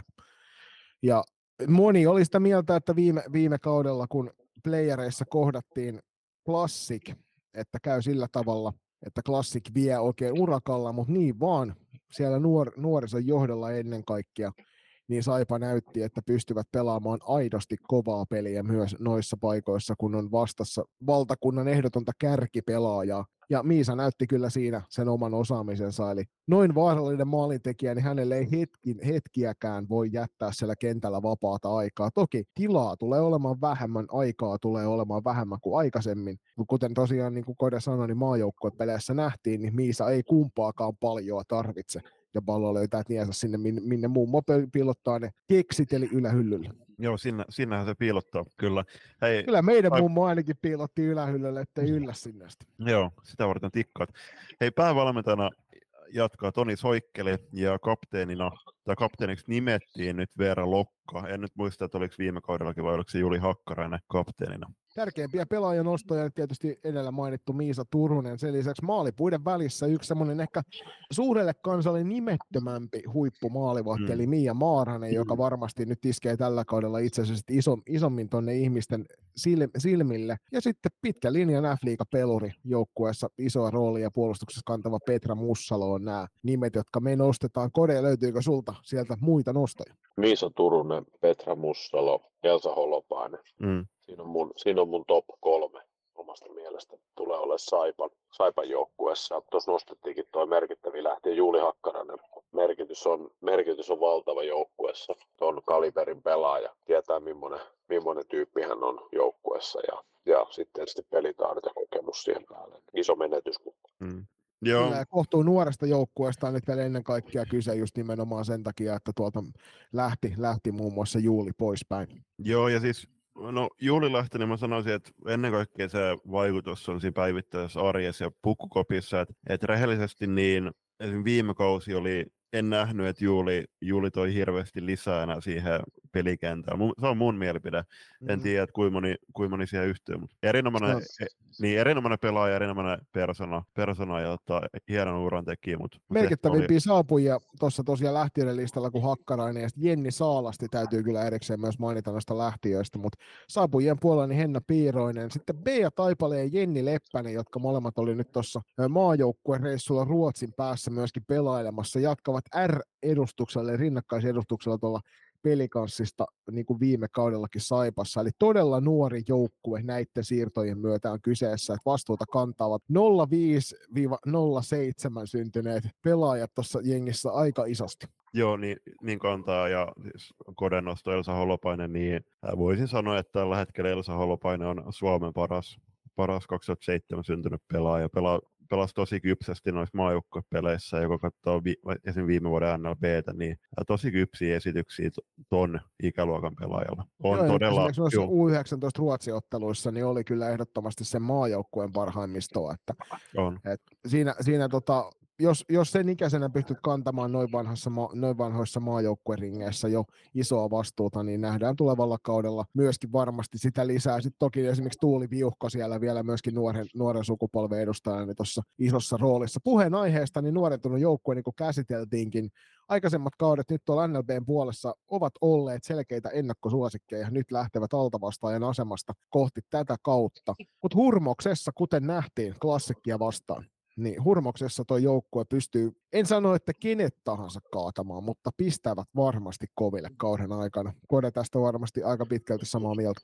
Sanotaan, että joo. Tietysti kysymys on se, että, että Flow oli, Hurmos oli playereissa päällä Classics varsinkin joukkue pisti Classicin ahtaalle. Hmm nyt on tietysti vähän erilainen tilanne. Nyt pitäisi se arki saada sitten hurmoseksi. Toi hurmos ei tule kantamaan koko kautta. Jostain pitäisi kaipaa, kaivata, kaivaa se kipinä, millä ne, ne arki, arjen pelit ja se arkitekeminen saataisiin myös sinne hurmostasolle. Siinä tulee olemaan vielä hommia. hommia ja tota, se on vaikea. Viime kaudella tai viime vuosina B-liigassa ollut selkeä, selkeä niin kuin dominoiva joukkue, tehnyt kentällä oikeastaan vähän niin kuin mitä haluaa silti voittanut pelit. Ja tota, nyt ehkä tilanne, tilanne vähän kääntyy, että siellä onkin, tulee tosi tiukkoja pelejä. Kaikissa peleissä eivät missään tapauksessa tule olemaan dominoivia, vaan joutuu ehkä pikkusen, pikkusen sitä kautta niin menee pois tietyiltä mukavuusalueelta. Ehkä ovat siihen nyt jo tässä, tässä valmistautuneetkin kesän, kesän ja alkusyksyn aikana, mutta tota, mut, mut, vaikea mm. on. Vaikea tilanne siinä mielessä, mutta varmasti jos semmoisen hurmostilan saa yhteen peleihin, niin tulee olemaan vaikea vastuskelemaan. Mm, no joo, siis Lapper, Lappeenrannan urheilutalo on erittäin vaikea paikka varmasti tulee olemaan vieraalla vastustajajoukkoilla, mutta mä en oikein usko tuohon, että, että pystyisivät hurmos tilaa kantamaan läpi tuon 22 ottelun runkosarjan. Täytyy muistaa, että se Classic-sarja, niin se oli se viiden ottelun mittana. Nyt on kuitenkin, lähdetään syyskuussa, mennään ihan sinne maaliskuuhun saakka, niin hemmetin pitkä kausi. Ja sitten tuohon nuori joukkue, ketä siellä kantaa nyt pukkarissa. Okei, siellä on just Veera Lokkaa kapteenina ja on, on kokeneet pelaajia muitakin, mutta miten se pukukoppielämä muuttuu.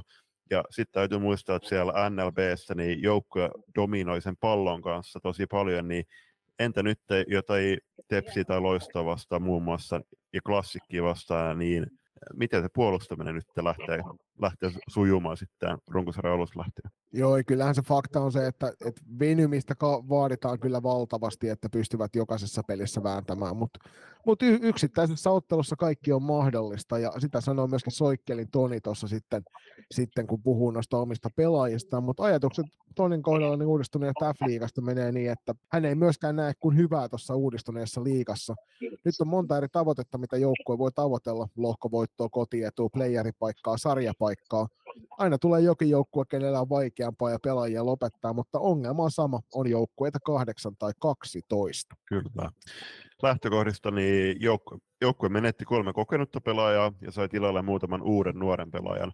Toni näkee, että tilanne on hyvä tai jopa viime kautta parempi kuusi heillä pelaavaa pelaajaa oli tuossa EFT-viikonloppuna kautta U19 tuplamaottelussa Tabus Rotsi vastaan mukana, ja kaikki heistä alaikäisiä. He ovat myös vuoden viime vuotta kokeneempia, joten hyvältä näyttää. Odotuksia alkavasta sarjasta niin on tietysti tasaisuutta, ja keskikastissa niin tullaan jännäämään loppuun näistä sijoituksista, ja joukkueen tavoitteista on niin laitettu se, että nyt kun on voitettu oma lohko kolme vuotta putkeen, niin enem, vähempää ei voi tavoitella. No joo, kyllähän se playeripaikka on ensisijainen tavoite ja sen jälkeen mietitään uudestaan tavoitteita. Mihin on herrat rankannut Saimaan pallon tulevalla kaudella F-liigassa? Siellä yhdeksän. Joo, mä taas lainaan, lainaan tosiaan Joni ja liikuttava samanmielisiä tällä hetkellä Koden kanssa, niin mullakin on siellä yhdeksän. Mä lainaan omia sanoja, niitä Julius juuri äsken lainasi ja sanon, että liikuttavan samanmielisiä olemme. Mullakin Saimaan pallo löytyy sieltä yhdeksän. Mutta sen sanon, että lähempänä he kutittelee sitä playeriviivaa, kun äsken, äsken puhuttu vastustaja. Otetaan tässä kohtaa pieni breikki ja palataan sen jälkeen sitten seuraavan neljän joukkueen pariin. Moi. Mä oon Elli Huotari ja näinkin lyhyet ihmiset kuuntelee Loistakästiä. Haluatko olla mukana tukemassa Loistakästi matkaa sählyviidekossa? Siihen löytyy monia eri tapoja, aina kuukausilahjoituksista paitoihin. Jos siis tilanteesi sallii, niin olisimme kiitollisia kaikesta avusta, jonka teiltä saamme. Upeat hupparit, kollegit ja teepaidat löydät osoitteesta kauppa.kloffa.fi kautta loistokäästä. Jos puolestaan haluat ryhtyä kuukausilahjoittajaksi, se onnistuu Patreonin puolella. www.patreon.com kautta loistokäästä tarjoaa eri tasoja, josta löytyy jokaiselle varmasti se sopiva. Ja mikäli haluat yhteistyöhön meidän kanssamme, on ääniaaloilla aina tilaa lisäkumppaneille. Laita sähköpostia osoitteeseen palaute at ja jutellaan lisää. Kiitos. Ja nyt takaisin ohjelman pariin. Jos nyt on, on pysynyt kartalla, niin kaiken järjen mukaan nyt seuraavat kahdeksan joukkuetta, mitä tullaan käsittelemään, niin ovat kaikki meidän papereissa nyt pudotuspeleissä. Näinhän se pitäisi olla, jos kahdeksan jengiä on jäljellä ja olemme jokainen rankanneet edelliset neljä joukkuetta pudotuspelien ulkopuolelle. Eli Julius, hyvin lähellä totuutta pyörit. Ja mennään ensimmäisenä meidän kysymykseen, kun suorassa KV, eli Nupin vedossa kohti pudotuspelejä. Huomasitteko mm. intonaation lauseen lopussa? Kyllä, se oli erin, erinomainen. Todella iso puheenaihe, niin joukkuehan sai nyt aika ilmatteeksen f paikan viime kaudella, koska joukkue ei kirjaimellisesti pystynyt putoamaan sieltä. Ainut, ainut tämmöisen Akilen kantapää, mikä nyt havaittiin viime, just, no viime kaudella, oli se, että saako joukkue, joukkuetta kasa edes.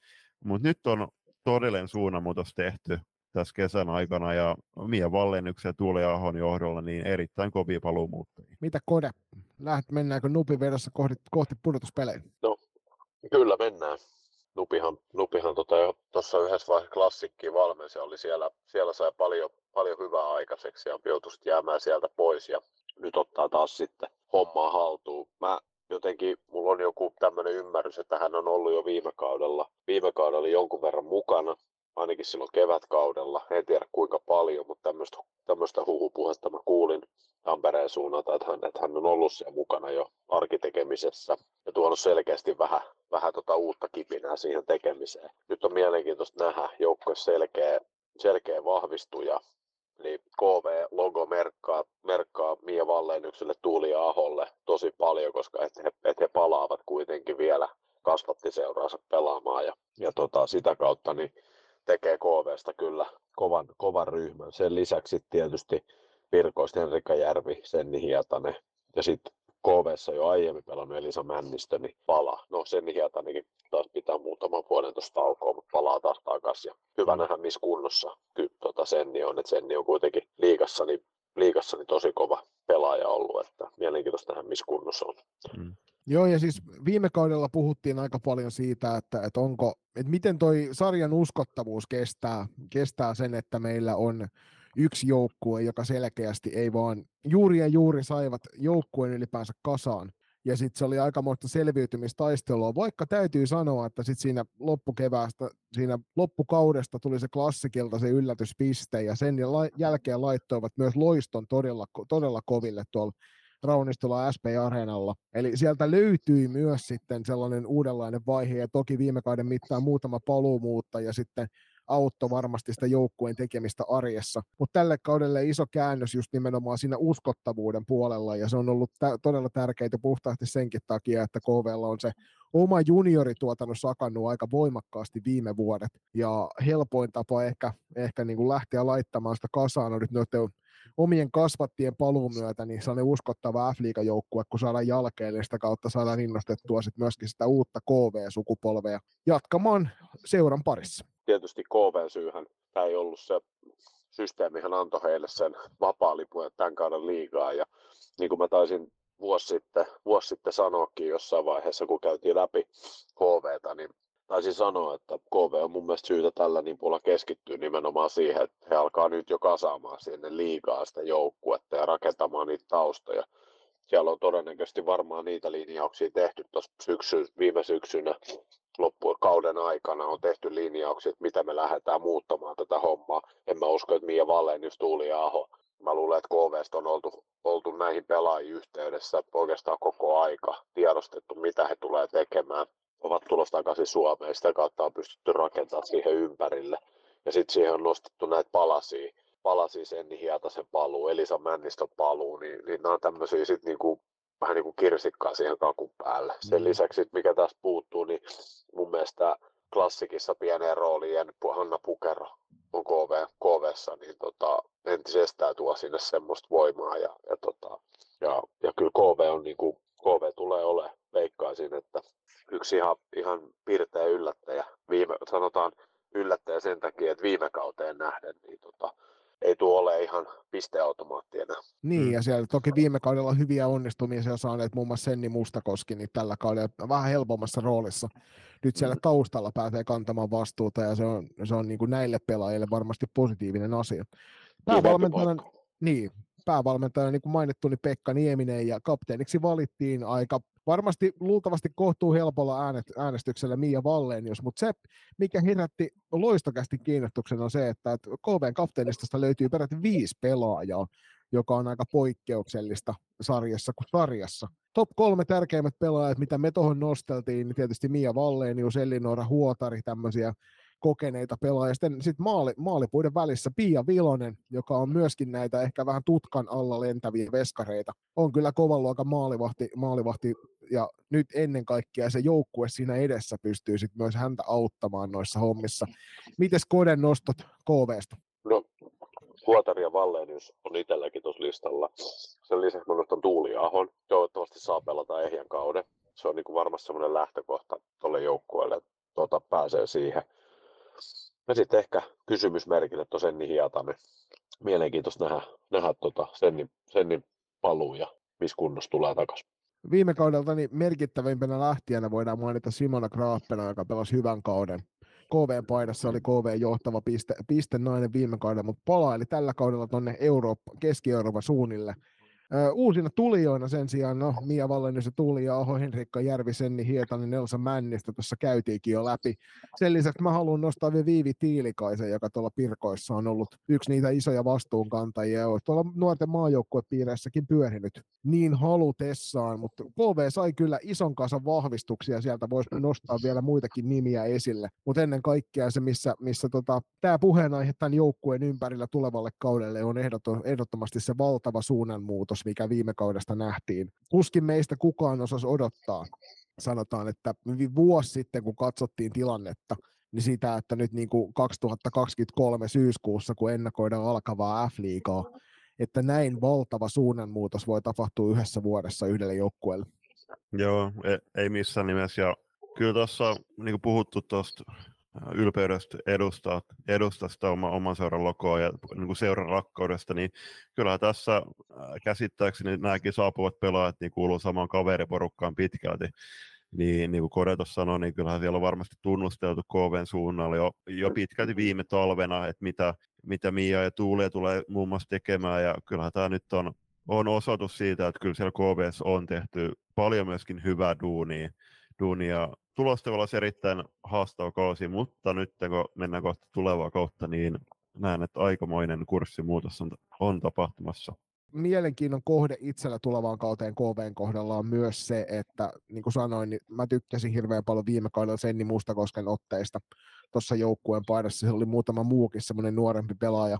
Tai sanotaan, että niin kuin tutkan alla lentänyt pelaaja, jotka saivat nyt vihdoin vähän isompaa vastuuta, niin mielenkiinnolla seuraan sitä, että millä tavalla nämä pelaajat saa, saa sitten tuolla Pekka Niemisen uudistuneessa kokoonpanossa itselleen vastuuta tulevalla kaudella ja pääsevät sitten hyökkäämään hieman pienemmän paineen alta tekemään niitä pisteitä. Mutta Nupille myös heiteltiin viestiä ja sieltä tuli hyvin nopeassa ajassa meille vastaukset ja Nupi sanoo, että uudistuneesta F-liigasta. Toisaalta hienoa, että joukkuemäärä kasvoi ja saadaan uusia vastustajia kaudelle, mutta onko 12 joukkuetta liikaa tällä hetkellä? Lähtökohdissa, niin KVlla lähtökohdat oli kaksijakoiset.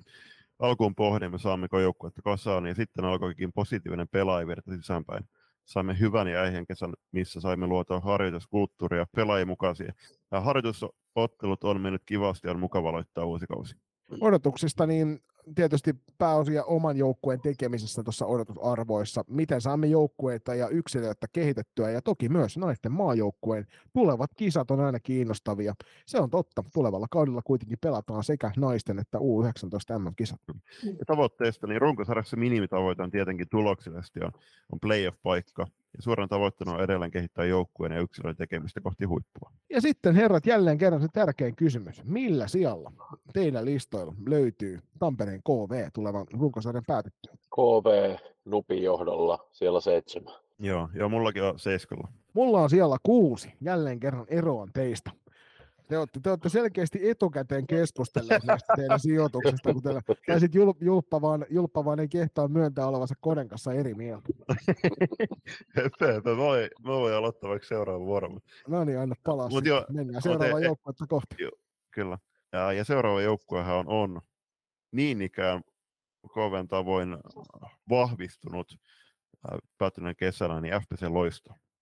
FPC Loistolla kysymyksenä, mikä tä, millä tämä aloitetaan, ja Kode saa ekana vuoron vastata siihen, eli vanha jengi koossa taas, loistokas kausi edessä. No kyllä. Kyllä tämä on nyt semmoinen, varmasti niin kuin pienihekki, pienihekkisen Matti on nyt niin kuin, niin tota, voi olla, että on todella tyytyväinen varsinkin näihin paluumuuttajiin. Ja tota, sieltä on tarttunut maailmalta niin tota, aimoinas kokemusta ja näkemystä peliin ja, ja, he on kehittynyt, kehittynyt huimasti. Ja tota, sitä kautta niin jo pelkästään nyt puhutaan, niin kuin, mä, nyt, mä nyt nostan kolme pelaajaa, Valtola, Lahti ja Pakarinen, niin jo pelkästään näiden kolmen pelaajan status F-liigassa on iso tänä päivänä. Et mä, mä, ja he on kuitenkin loistosta lähtenyt. Ei, tämä paluu ei tule heille. Mä en usko, että loistossa ei niinkään siinä arjessa ole juurikaan isosti mit, mikään asia muuttunut, ainakaan suuremmin. Niin sinne on helppo tulla takaisin.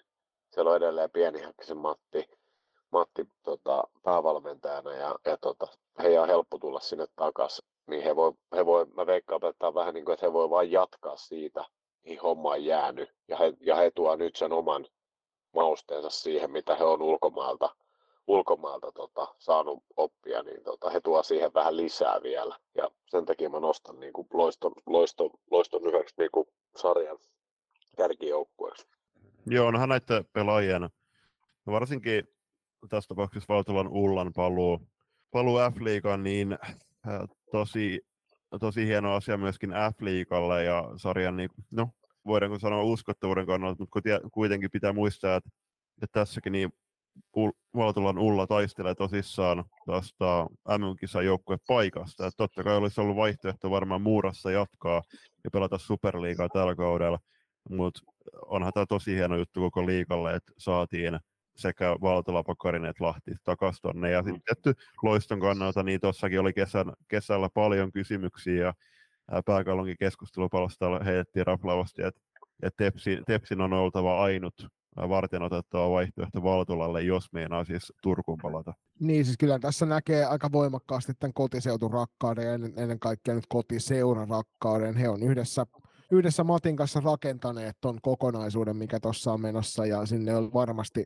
en usko, että et hirvittävän montaa ajatusta uhrattiin sille, että jonnekin muualle oltaisiin paluu tehty näiden kolmikon kohdalla, ja vaikea on nähdä, olisi nähdä myöskin, että mehän oltiin Julppa sun kanssa hyvin voimakkaasti sitä mieltä, että jos sieltä esimerkiksi Ulla palailee Suomeen, niin Ulla palaa mm. nimenomaan tuohon punaiseen loiston paitaan eikä mihinkään muuhun paitaan. Ja niinhän siinä sitten loppujen lopuksi kävi, vaikka, vaikka tosiaan tietäjät eräälläkin foorumeilla tiesivät toisella tavalla. Mm. Kyllä mä, mä itse olin kanssa siinä, mä kuulin huhuja silloin, silloin olisiko ollut keväällä jo siitä, että, että on palaamassa, niin kyllä mulle oli ihan, en mä, en mä no silloin heiteltiin tepsiä siinä ykkösvaihtarina, mutta kyllä mä olin itse, että, että Pienhäkkinen edelleen päävalmentajana ja Valtolalla oli iso, iso rooli ton joukkueen, niin kuin, ton joukkueen nousussa tonne liigaan ja, ja esiin, niin tota, en mä, mulle se oli jotenkin ihan selvää, että Valtola menee loistoon.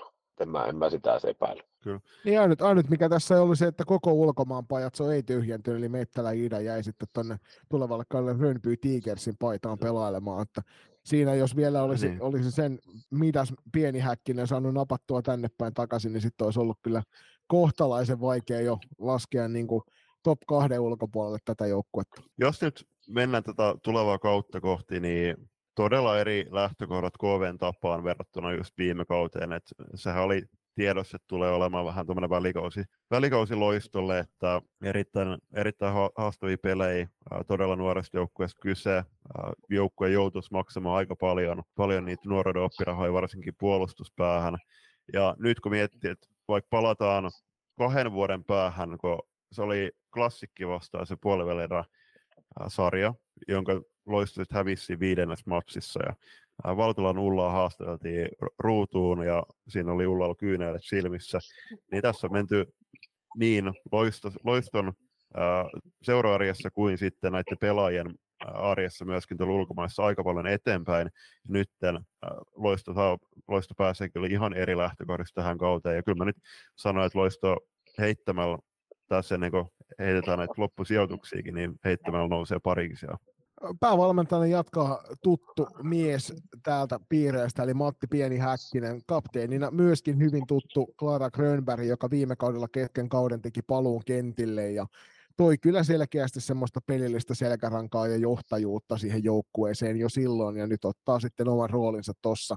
Top kolme tärkeimmät pelaajat meidän nostoissa, Ulla Valtola itsestään selvästi, Maria Viitala loiston putkien välissä oli viime kaudella jo vahva. Ja sen lisäksi aikaisemmalla, aikaisemmalla kaudella niin vastuuta niin kapteenina kuin myös kentällä kantanut Noora Isomäki tunnetusta salibändiperheestä, niin on, on loiston, loistokästin kolmas nosto. Mites Koden nostot loistosta? No, niin kuin mä tuossa sanoin jo, niin Ulla Valtola tietysti, Tuuli ja Lahti, Laura Pakari, niin mun mielestä kolme semmoista, semmoista niin kuin Matille tärkeitä lenkkiä tuossa. Kaikki hyvin erilaisia pelaajia kumminkin. Niin tota, iso, iso tota, odotus heitä kolmeen kohta. Merkittäviä lähtiöitä loistoi oikeastaan Erika Koski siirtyi tuonne TPSn puolelle, Siiri Oksanen nyt ilmeisesti lopetti, ja Minni Heininen maalipuiden välistä siirtyi Östensjöhön tuonne Norjan puolelle pelaamalla tulevaksi kaudeksi, mutta saapujissa tosiaan niin tämä kolmikko nyt on jo mainittu, mainittu useampaa kertaan. Sen lisäksi toki Eeva Heininen, joka Sveitsistä palailee, pystyy myöskin kantamaan isoa roolia joukkueessa. Eera Viikinkin ja maalipuiden välistä Jade Junkkari, joka tässä ihan kauden alla vasta tuon sopparin tekijä. Sitten mielenkiintoinen tulevaisuuden lupaus Virmosta, nyt viimeisen siirtonsa tehnyt myöskin TPSn puolella on tuolla F-liiga haju ja haistelut, eli Olivia Oikarinen on semmoinen, joka kannattaa myöskin mieleen painaa tuosta tulevan kauden joukkueesta. Joo, ja sitten kun miettii tätä alkukautta, niin Maija Väätä lähtee opiskelemaan vaihtoehtoiskoulut Belgiaan, ja sitten Nea Keihän tilannetta. Keihässä on tällä hetkellä toistaiseksi pitää taukoa, onko lopettanut pääsarjuuran, toivottavasti ei ole. Et kyllähän jos, jos Matti saa tuohon porukkaan vielä Nea Keihään, niin siinä on äh, ihan jäätävän hyviä pakkipareja, kyllä pakkipareja ja sitä myötä ihan niin kuin kaksi erittäin kovaa kenttää ja pystyy nyt, mutta Nean kohdalla niin äh, se porukka vahvistuu entisestä.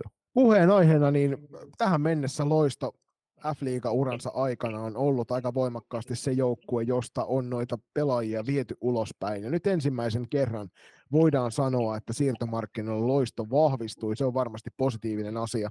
Loisto tulee saamaan kentälle kaksi kovaa kenttää ja myöskin kolmannen semmoisen hyvän kentällisen puolustuspäähän isoa korjausoperaatioita se vuosi viime kaudella hetkittäin aika pahastikin. Nyt sitä on, nyt sitä on korjattu isommalla kädellä. Ja tosiaan niin kuin Julppa mainitsi, niin alkukauden poissaolet eli Väätäjä ja ehkä Keihäs. Katsotaan kuinka siinä tilanteen käy. Ja sitten viime kauden sivussa ollut nyt vihdoin treeniluvan saanut ja kohta myös pelikentille palaava Linnea Nevalainen on myöskin yksi näistä loiston puheenaiheista.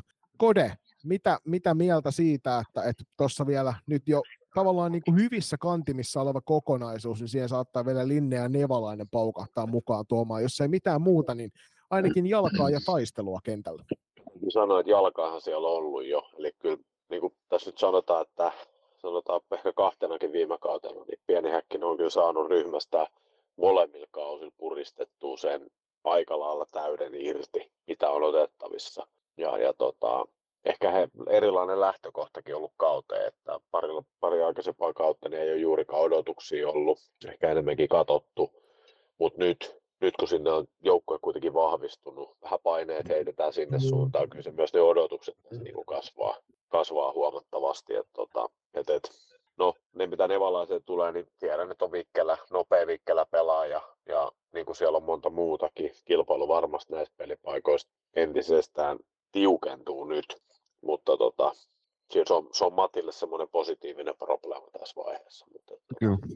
Joo, mu, siis mulla on parikin juttua tässä, että just, että toi että kilpailu kovenee, niin se on erinomainen juttu, koska just niin kuin sanottu, niin viime vuoden joukko oli tosi nuori, ja siellä nyt maksettiin tosi paljon niitä nuoruuden oppirahoja, niin nyt tiedetään, että joukkueella on myös sarja, että seuralla on joukkue T21-sarjan, niin uskon, että nyt viime kauden liian iso rooli ottaneet pelaajia tullaan näkemään tuolla T21-sarjassa. Y- yksi niistä on uutena seuraan saapunut Meo Kiuru, jota varmasti hiljalle ajetaan, ajetaan sisään sitten tuohon liikajoukkueeseen. Sitten toinen nosto on se, että kyllähän se nyt on jokaisen tiedossa, että Loisto on myös tulevalla kaudella niin eittämättä, eittämättä yksi taitavampi, ellei taitavin joukkue.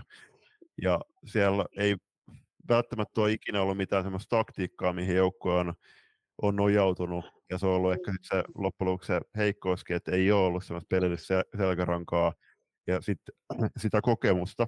Niin odotuksena on se, että joukkue pystyy myöskin kylmän viileästi naulaamaan niitä matseja, olemaan tyly siellä hyökkäyspäässä.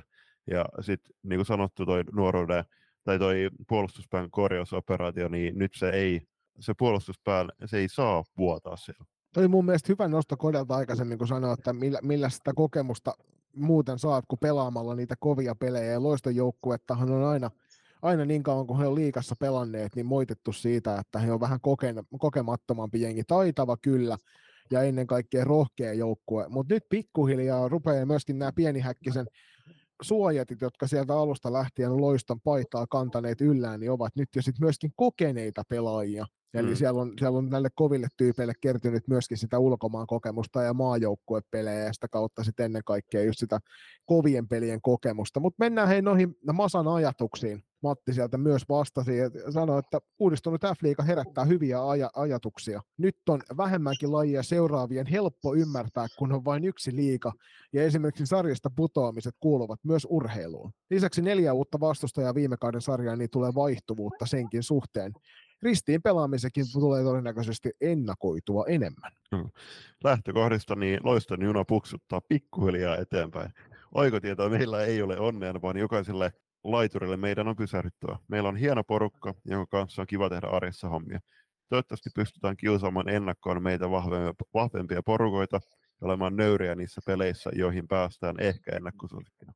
Nyt täytyy sanoa, että Pieni Häkkinen tässä selkeästi asettelee itseään tämmöisen niin altavastaajan asetelman joukkueensa kerran, joka on tietysti kokeneen valmentajan sellaisia hyviä mielijippoja varmasti, että, että tulevalla kaudella ihan joka matsiin lähdetään niin, kuin niin sanotusti ennakkosuosikkina. Odotuksiin alkavasta kaudesta niin Masa heittää yllätyksiä sarjassa ja yleisöä peleihin. Lupaan, että meidän peleissä ei tule ainakaan yleisölle tylsää ja tavoitteista. Matti sanoo, että hei, on runkosarjassa erikseen tavoitteista puhuttu, mutta voipi olla, että siitä hieman jutellaan vielä viikon aikana. Hmm. Kiitoksia Tätä... Masan suuntaan. Ja, ää, siis pieni häkkismäisesti hyvin kierrelty ja kaarreltu nämä ajatukset on. niin, että, että, että tota, sieltä ei välttämättä aina ihan suoraa vastausta tule joka kysymykseen. Joo, ja siis sanotaan näin, että matkattiin samassa autossa, no luonnollisesti ihan sen takia, että koska mentiin yhdessä katsomaan tota pesäpalloottelu Poriin menneen viikon sunnuntaina, niin kyllä Matti siinä vasta, vähän samantyyppisiä vastauksia antoi, ja ei nämä nyt vastaukset myöskin kirjoitusmuodossa hirveän, hirveän yllätyksen tuu. Nyt kovasti Julius uhkasi olevansa ensimmäinen, kun ottaa loiston käsittelyyn näissä runkosarjasijoituksissa, ja näin ollen raadin veikkaukset, ole hyvä, hyvä Julius, ja paina ensimmäisen täplätaulu. Äh, mun papereissa loisto on runkosarjan kolmas. Nyt Kode, Jännityksellä sanon, odotamme. Mä sanon tähän jo, että Matti selkeästi pitäisi poliitikon, ura, poliitikon uraa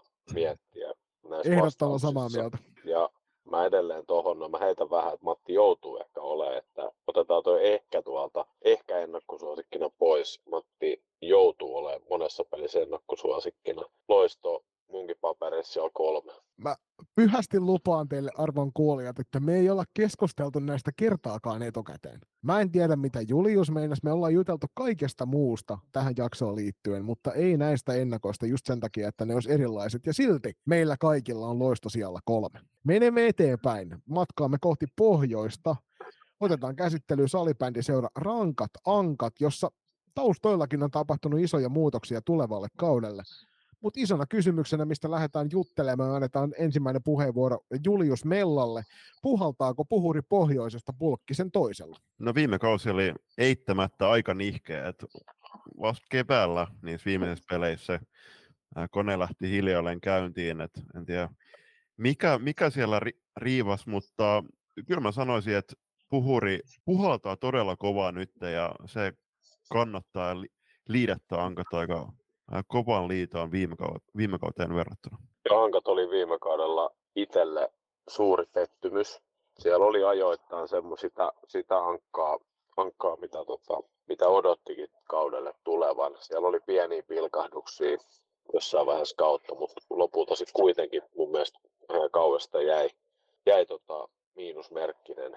Ja nyt tietysti odotan sitä, että millä, millä ilmeillä sieltä tullaan pelaamaan, pelaamaan ja isketään tuohon alkukauteen. Koska joukkueessa kuitenkaan toi vaihtuvuus on aika pientä tulevalle mm. kaudelle, niin, tota, niin nyt se on enää sitten niinku, ehkä pelaajien, pelaajien mentaali pääkopasta kiinni, että miten, miten niitä sitä lähdetään sitä hommaa lähestyä. Joo, siis viime kaudella puhuttiin Juliuksen kanssa useampaan otteeseen siitä, että mikä mahtaa olla ongelmana tällä hetkellä Ankka-perheessä, että ei saatu sitä, ihan sitä viimeistä puristusta missään vaiheessa ennen sen kauden aivan niin kuin loppumetrejä, niin saatu ulos sieltä. Ja nyt näyttää ennusmerkit hyvin pitkälti samanlaiselta kuin viime kauteen mennessä. Joukkueella on vahva maalivahtiosasto, joukkueella on hyvä puolustus, joukkueella on hyvä hyökkäys, mistä löytyy riittävän paljon erikoistaitoa noiden otteluiden voittamiseen. Nyt täytyy enää saada se paletti kasaan ja ruveta tekemään sitten siellä valmennuksen ohjeistuksella ja tietysti joukkueen itse muovaamana tuota pelityyliä sa- muokkaamaan siihen suuntaan, että ruvetaan noita onnistumisia saamaan. Päävalmentajan joukkueessa, kuten tuossa sanottiin, Joni Seppo Pulkkinen, kapteenina toimii Hanna Niemelä. Top kolme tärkeimmät pelaajat loistokästi nostoissa, Liinu Koivisto, Flavia Niemelä sekä Hanna Niemelä. Mitenkäs Kodella, ketä nimiä olet nostanut itsellesi? Mullista löytyy ainoastaan toi sama, mikä teillä on, tuo Hanna Niemelä. Sen jälkeen nostanut nostanut iki, ikiankkoja sinne, eli varsinkin Riina Baer, semmoinen pelaaja, joka pystyy olemaan semmoinen, oikeasti hän on pelaajana kuitenkin aika lailla ankkojen näköinen pelaaja, eli kentällä tosi ilkeä, ilkeä ja, ja fyysinen pelaaja. Sen lisäksi mä nostan tuonne vähän nuoremman kaliberi Sanni Uimarihuhta, joka on väläytellyt, mutta ei ole ehkä ihan niin kuin räväyttänyt itseensä läpi. Olisiko tämä kaussa, kun hän niin kuin ihan tuloksellisestikin räjäyttää itsensä läpi. Joo, näistä nuoremmista ankka, ankkakasvateista niin on, oltiin viime kauden Elli Kylmäluoma tietysti klassikissa, odotettiin häneltä enemmän ja se Tuimari Huhta tuolla ankkojen puolella. Nämä, on, nämä on siinä mielessä myös mielenkiintoisia nostoja, että, että heiltä ehkä odotettiin sitä murtautumista parraspaloihin ennen kaikkea tuon viime kauden aikana. Merkittävimpiä saapui tässä joukkueessa niin Neija Pirttilä, sen, sen sijaan niin aika pitkän linjan noita oululaisia salibändiseuroja läpikäynyt korkealla tasolla, eli Esti Ronkainen puolestaan lähtiöiden listalla. Mutta niin kuin Kode sanoi, ei iso vaihtuvuutta, ja nyt toista kautta vedetään tavallaan tällä samalla, samalla kokonaisuudella eteenpäin, niin puheenaiheessa on nimenomaan se, että Julius on tänne hienosti kirjoittanut, että saadaanko se ärsyttävä ankka takaisin askiin. Ja sitten täytyy tietysti muistaa tuo koti, kotikenttäetu, se on aika iso, he ovat tottuneet matkaamaan kyllä sieltä pohjoisesta etelään paljon enemmän, ovat matkaamisen eksperttejä, mutta se tuntuu aina olevan etelämäjoukkueelle paljon vaikeampaa suunnata sinne Ouluun. Me unohdetaan kaikki se, että oululaiset yleensä seikkailee myös toiseen suuntaan. Ja sitten itselle mielenkiintoinen kysymys on se, että miten käy maalivahtitaistelun. Sieltä Joo. löytyy kaksi kappaletta loistavia veskareita. Joo, siis siihen maalivahtitaisteluun, niin Flavia Niemellä nyt todennäköisesti tulee olemaan se ykköskassari, ja Aino Kaisa Lyttinen sitten joutuu tyytymään pelaamaan todennäköisesti vähemmän kuin Niemelä. Niin kuinka kauan Lyttinen tulee istumaan siellä pe- penkillä, vai tuleeko näkemään esim. että jos hän pääsisi pelaamaan naisten divaria vaikka jossain kohtaa tässä syksyllä? Se on kyllä mielenkiintoista. Aikku Lyttinen kanto silloin toissa kaudella, kun Flavia Niemelä oli vielä tuolla Sveitsin maalla pelaamassa, niin kanto hyvin ankkojen torjuntavastuun silloin itsenään, ja nyt tosiaan viime kaudella pienenevässä vastuussa. Sitten oli, oli ehkä niin kuin yllätys meillekin, että kuinka paljon vähemmästä vastuuta tuli. Mitä Kode, mitä sä näet, että nähdäänkö ensi kaudella vihdoin taas se ärsyttävä ankka takaisin askissa? Toivon, että nähdään. Et se on niinku kuitenkin se, se on ollut vaikea paikka aina pelata ja niin se pitää olla, pitäisi olla nytkin ja mun mielestä se pitäisi tulla semmoinen, semmoinen niinku raivoisesti pelaava pelaava ryhmä vastaan, joka peittää ja oikeastaan on valmis syömään pallo. Mitä tuohon maalivahtipelihommaan tulee, niin mä jopa väitän, että tälle kaudelle Lyttisellä pitäisi olla jopa ehkä vähän paremmat mahdollisuudet olla enemmän pelillä, koska mun mielestä Flavia Niemelä ei ollut viime vuonna niin vahva kuin ehkä ennakko-odotuksiin nähden odotettiin. ja se antaa ehkä mahdollisuuden sitten, ellei sitten ole sen verran vahva, vahva tota kuitenkin Flavia Niemelän statusjoukkueessa, että se on ykkösmaalivahdin rooli hänelle, hänelle vähän niin kuin ajateltu ja sitten tietysti luotto valmennuksen puolesta Flavia Niemelään, mutta tota, Mm. Mm. mä näkisin se ehkä näin. Mutta, mutta toivon Ankoilta, Ankat on kova liigajoukkue ja, ja kovia pelaajia ja toivoisin, että he pystyy, pystyy tota ensi kaudella pelaamaan, pelaamaan paremmista sijoituksista ja, ja oikeastaan ulosmittaamaan sen osaamisensa vielä paremmin. Sieltä päävalmentaja Pulkkinen laitteli, että ajatuksia uudistuneesta F-liigasta. Uudistunut F-liiga on erityisesti naisten liigaa osalta todella tervetullut. Nyt on kyseessä oikea liiga ja oikea ykkösdivari. Äh, Tämä teennäinen 16 joukkueen liiga A ja B-lohkoinen oli kyllä täysin limpo ja jouti roskakoriin. Nyt kaikilla on selvää, millä sarjatasolla mikin joukkue pelaa. Lähtökohdista Seppo sanoi, että joukkue lähtee tutuista lähtökohdista liikaan. Jotkut joukkueet vahvistuivat ulkoapäin, me olemme vahvistuneet sisältäpäin ja meillä on koossa vuoden kokeneempi joukkue kuin vastaavan aikaan.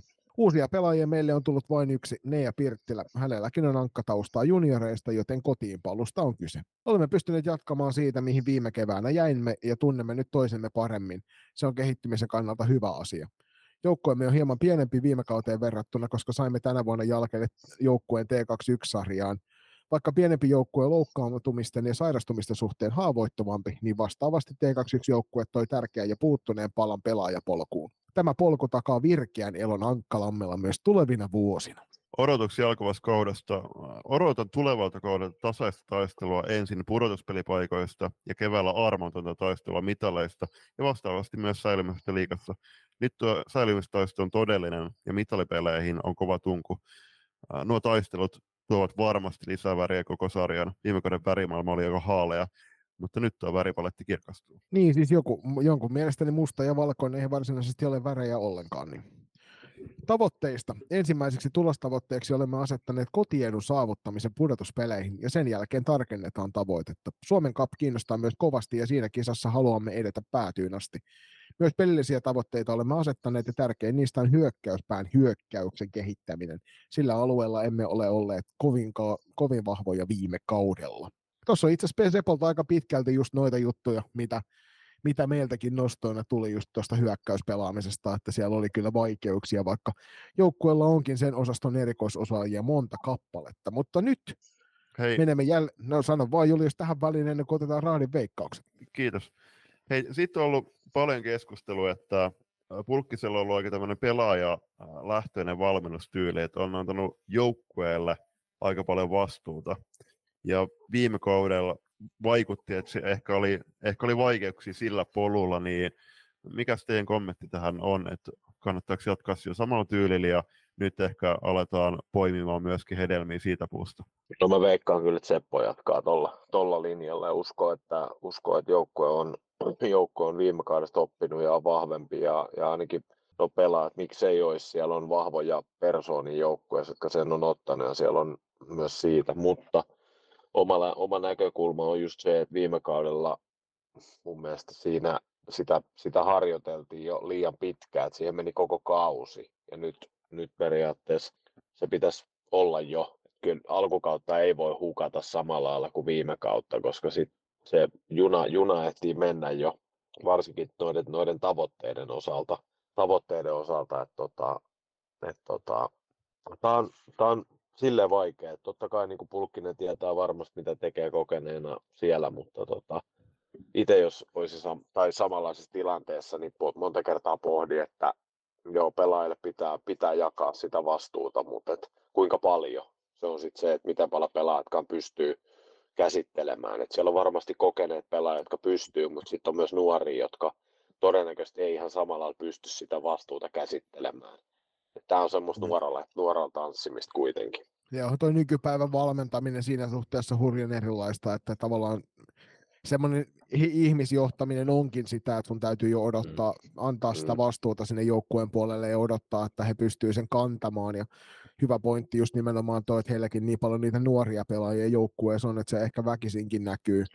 Näkyy ja ennen kaikkea siinä, että se prosessi kesti noinkin pitkään. Että jos he pystyvät jatkamaan siitä, millä nähti, mitä nähtiin tuossa viimeisellä kierroksella F-liigan puolella, niin sitten tämä tuleva, tuleva syksy tulee olemaan kyllä hyvinkin voimakkaasti ankkamaailman mukainen, mutta sitten taas toisaalta, jos, jos nyt tulee jotain, jota tarvii harjoitella tässä vielä pidempään, niin sitten tosiaan niin voi olla, että useampi pysäkki jää välistä ennen kuin päästään pelin, pelin päälle. Mutta hei, Raadin veikkaukset, ja nyt olen teidät pakottanut menemään ensimmäisenä, niin mä heitän, mä heitän itse, itse tällä kertaa oman ennakkon, ja mä veikkaan SSR-raata sijalle seitsemän. Veikkaus on, että SSR on runkosarja kahdeksas. Mun veikkaus on, että SSR on runkosarja neljäs. No niin, saat ihan sitä hajontaa. Loistavaa. Näin tämä pitääkin mennä. Otetaan sitten vielä tähän osioon viimeinen joukko ennen kuin sitten käydään nopealla mainoskatkolla ja siirrytään tonne, no riippuen vähän mitä ennakkoa kuuntelee, niin se on mahdollis- mahdollisesti joko PS tai SP Pro tässä tapauksessa, kun tiedämme missä Arkadia sijaitsee, niin puhumme SP Prosta ja otetaan sieltä käsittelyyn tämä joukkue. Vähän sama homma tämän joukkueen kohdalla. Kysymyksenä kuuluu, kokemusta katosi, kuka ottaa kopin. Ja tietysti helppo vastaus tähän on, että ne kokeneet pelaajat, jotka joukkueessa yhä vaikuttavat. niin. Toki en, en tiedä, miten Nurmijärvellä toi, toi pesäpallotausta, että onko siellä hirveästi mitään räpylöi, mistä koppia ottaa, mutta mut ainakin äh, sillä runkosarjasijoituksella, millä tätä joukkuetta veikkaa, niin valitettavasti ei ole ketään, kuka ottaa sitä koppia. Niin, onhan siellä tietysti kokeneet pelaajia tosi paljon. Kokemusta löytyy jo, että vaikka sieltä lähtikin sitä, niin kyllähän sinne jäi aika paljon kokemusta. Että siellä on, siellä on kuitenkin, siellä on kuitenkin tuota Hietamäät edelleen, edelleen kantaa isoa vastuuta joukkueen tekemisestä. Viime kaudellahan se nähtiin, että Hietamäät oli oikeastaan suurimpia vastuunkantajia, niin kuin mekin ennakossa odotettiin. odotettiin. Ja tietysti Emma Itänen, Jenni Rautanen, tämmöisiä nimisiä, nimiä, kun me heitetään pöytään, niin kyllähän siinä niin kuin jo kokemusta, niin kuin, että liikapelien määrät on hurjat heillä ja, ja tota, kyllä he tuovat niin, kuin niin paljon tuolle joukkueelle. joukkueelle. Ja tota, sitten mun mielestä niin kuin, ehkä se, että, että siellä on varaa sit niin kuin, että Anu Raatevaara lähti pois opiskelupaikka Turusta ja, ja no sitten Anni Räisänen nuori pelaaja, mutta, tota, mutta et, joka lähti pois, niin, niin tota, kyllä, siellä, kyllä silti niin paljon sitä kokemusta sinne jäi. Tietysti tuo vaihtuvuus mua ehkä enemmänkin mietityttää tuossa, että mitä siellä saadaan aikaiseksi nyt vai jatketaanko sitä samaa pro, pro-meininkiä siinä, siinä itse pelaamisessa. Peli on varsin yksinkertaista, suoraa hyökkäystä, tiivistä puolustamista ja siitä pelin kääntöä suoriin hyökkäyksiin. Onko sinne tullut jotain uutta siihen pelaamiseen? Et sehän tässä on nyt se, mitä Prosta mielenkiinnolla odotan. Jos miettii tota, siis Raatevaara ja Raisisen lähtöä, niin kyllähän no, totta kai Raatevaara tosi iso hahmo siellä pukukopissa kapteeni, kapteenin toimisi ja sitten Raisenen niin varmaan joukkueen paras, paras puolustaja ihan hyökkäystaitojen suhteen, niin sieltä lähti puolustuksesta kuitenkin sen verran kovi nimi, että kiinnostavaa nähdä, että ketkä ne nyt paikkaa sitten. Mm. Joo, tämä tulee olemaan mielenkiintoista ennen kaikkea se, että viime kaudella niin Kangasluoma Janne hyppäsi hyppäs vähän tyhjän päällä. Tavallaan ehkä puolittain pakotettunakin siltä se vaikutti ulospäin, niin joutui tuohon päävalmentajan paikalle hyvin nopealla aikataululla menemään. Ja hyvää jälkeä sai joukkueen kanssa aikaan, niin yksi mielenkiinnon kohde tulee olemaan varmasti tulevalla kaudella se, että miten nyt Kangasluoman toisella kaudella sitten SP Pro saa tuosta omasta pelistään kiinni ja just, just ehkä sitä, että tuleeko sinne lisää vivahteita siihen peliin mukaan vai jatketaanko tuolla. Että jos viime kaudelta katsotaan esimerkiksi F-liigassa tuloksia, niin mä väittäisin, että SP Pro oli loppujen lopuksi se joukkue, joka laittoi TPSn kaikkein kovimmalle niissä peleissä, missä he, missä he pelasivat vastakkain. Joo, ja sitten sit on nämä merkit, okay, no, joukkojen päävalmentaja on tosiaan Janne Kangasluoma ja kapteenina, ja kapteeniksi valittiin nyt Laura Hietamäki ihan, ihan ansaitusti. Mutta näihin merkittävimpiin saapujiin, niin Mihaila Mehlova ja Veronika Kopechka, niin tässä mun mielestä otettiin myöskin äh, Supercupin ennakossa ruudussa hyvin, hyvin kiinni, että tosi hieno juttu, että saadaan näitä ulkomaalaisia pelaajia, mutta toisaalta kun ei näistä ole lähtökohtaisesti nämä ei tule olemaan kovin pitki soppareet, ehkä joku vuoden pari stintti, että onko tämä niinku, että mitä ne tuo sitten siihen joukkueeseen vaikka pidemmällä tähtäimellä. Ja niin kuin sanoit, Kode tässä ennakoi ennen kuin alussa, niin kyllähän näiden ulkomaalaisten pitää onnistua niin kuin heti y- ykköspäivässä lähtien. Mutta tosiaan näistä mer- tärkeimmistä pelaajista, niin meillä on loisto, loistokähtilä nostoina Mirja Hietämäki, Jenni Torkki ja Milla Jaatinen, ja annetaan taas Kodelle vuoro nostaa omat nostonsa. Erinomaisia nostoja. Mä nostan sinne myös toisen Hietameen. Sitten mä edelleen mä nostan tämän ma- näiden ulkolaispelaajien merkityksen joukkuessa. Tämä on nyt pienellä riskillä. Mä en suoraan sano, että mä tietäisin, minkä tasoisia pelaajia nämä kumpikaan on mutta tota, mä nostan heidät kuitenkin siihen, että heistä on varmasti Prolle tässä, tässä Proon tilanteessa tosi paljon iloa tulevalla kaudella toivottavasti. Ja, ja tota, itse Jenni Torkki on mielenkiintoinen pelaaja. Öö, aikanaan Proossa voitti Suomen, mestaruus, voitti Suomen mestaruuden ja oli, oli niin kuin nuorena pelaajana silloin isossa roolissa. Vaihto Erviä, ehkä pieniä loukkaantumisia, pientä matalalentoa, Ervistä taisi mennä suoraan tuonne Tampereelle klassikkiin. Ei ole siellä missään vaiheessa mun mielestä niin kuin päässyt semmoiseen rooliin, mitä on pelannut kolmoskenttiä, kolmoskentän ruuduissa. En sitten tiedä tosissaan hänen loukkaantumishistoriaa. Toivottavasti on nyt ehjänä ja voi jatkaa siitä, mihin viimeisellä esimerkiksi Suomen mestaruuskaudella Proossa jäi, eli, eli tota, olla vaarallinen ja hyvä Proolla. Ja noista saapujista, niin Mikaela Meklova, niin äh, Tatranin paidassa tuolla Tsekin maalla, niin on, on ollut joka, joka vuosi pelatessaan niin yli piste per ottelu tuossa Tsekin pääsarjassa pelaaja. Eli, eli siinä suhteessa, jos no, noilta meriteiltä katsotaan, niin pitäisi olla kohtalaisen hyvä apuri myöskin tuohon joukkueeseen toisesta, toisesta tsekkiläisestä ei sen tarkempaa tietoa. Mulla on itselläni myös valtavan suuret odotusarvot Jenni Torkin suhteen, että oli vähän yllätys se, että kuinka pieneen rooliin jäi klassikin puolella. Itse odotin, odotin iso, isoa läpimurtoa häneltä siellä niin kuin lopullista semmoista huipulle läpimurtoa, mutta sitä ei nähty ja nyt paluu ehkä tuttuun vähän pienempään ympäristöön, niin saattaa olla hänelle se oikea paikka, missä sitten vihdoin nähdään nähdään se, että, että mihin Jennistä on, koska me ollaan jokainen nähty se, että parhaimmillaan hän on kyllä yksi tämän valtakunnan kovimpia maalintekijöitä. Kokemukselman ajatukset uudistuneesta liikasta, niin taisin tammikuussa Suomen kapin finaalilähetyksessäkin kommentoida, että mielestäni kymmenen joukkuetta voisi olla parempi. Tätä laajemmassa sarjassa saattavat tasoerot kasvaa kohtuu isoiksikin, erityisesti kun katsotaan vali, katsotaan valitettavaa trendiä vähenevistä pelaajamääristä. Tämä mielestäni konkretisoitui myös joukkueiden kasaamisessa yleisestikin tulevalle kaudelle. No, 12 joukkueen sarja on päätetty ja sillä nyt mennään. Mielenkiintoista on nähdä, millä tasoille joukkueiden voimasuhteet asettuvat ja kuinka kova taistelu tulee playeripaikoista. Ainakin itsellä on tällä hetkellä jonkin verran kysymysmerkkejä varsinkin B-liikasta nousseiden ei niin tuttuiden joukkueiden osalta. Viime kauden tutuimpien A-liigajoukkueiden osalta ehkä enemmän ha- harukoidaan muutosten vaikutusta suuntaan tai toiseen. Lisää töitä tiedossa pelianalyysien saralla, mutta eiköhän ne kyssarit ala hälvenemään ensimmäisten pelien myötä. Lähtökohdista niin Janne sanoi, että alkavan kauteen se on mielenkiintoinen ehkä hieman odottavakin. Valmentajana tietysti olisin toivonut hieman pienempää vaihtuvuutta viime kaudella aloitetun matkan jatkuvuuden ja seuraavien pelillisten kehitysaskelten näkökulmasta. Meillä on joukkueessa juuri sopivasti kokemusta ja voittamisen kulttuuria yhdistettynä uuteen potentiaaliin uusien pelaajien myötä. Muutokset ovat aina hyvä mahdollisuus ja joukkueessa on hyvä tekemisen meininki. Olemme saaneet päivittäisen tekemiseen myös lisää ilahduttavaa lisämaustetta ja kulttuurillista twistiä tekeistä, mikä pitää pelaajat, mutta myös valmentajat ja taustajat aktiivisena. Tälle kaudelle on myös valmennustiimiä vahvistettu, joten pelaajien ja pelin kehittämiseen on lisää näkemystä ja osaamista. Preseason pelit muun muassa Ruotsissa ja Supercupin finaali viime viikonloppuna ovat valmistaneet meitä mielestäni hyvin alkavaan kauteen. Yhteinen matkamme on siis hyvässä vauhdissa, suunta oikea ja eteenpäin mennään peliä kehittäen kevättä kohti hashtag pirullisen kova hengessä. Mm. Ja odotuksia alkavasta kaudesta, niin tulevan kauden näen eräänlaisena pre-draft-kautena. Toivottavasti uusien eri joukkueisiin ulkomailta tuleiden pelaajien myötä saadaan sarjaan lisää kiinnostavuutta ja väriä. Odotan myös yllätyksellisyyttä ja mahdollisuuksia yllätyksiin. Joukkueessa tapahtuneet muutokset ovat aina mahdollisuuksia. Myös tuomaroinnin osalta on mielenkiintoista nähdä, miten kansainvälisen pelin elementit näkyvät.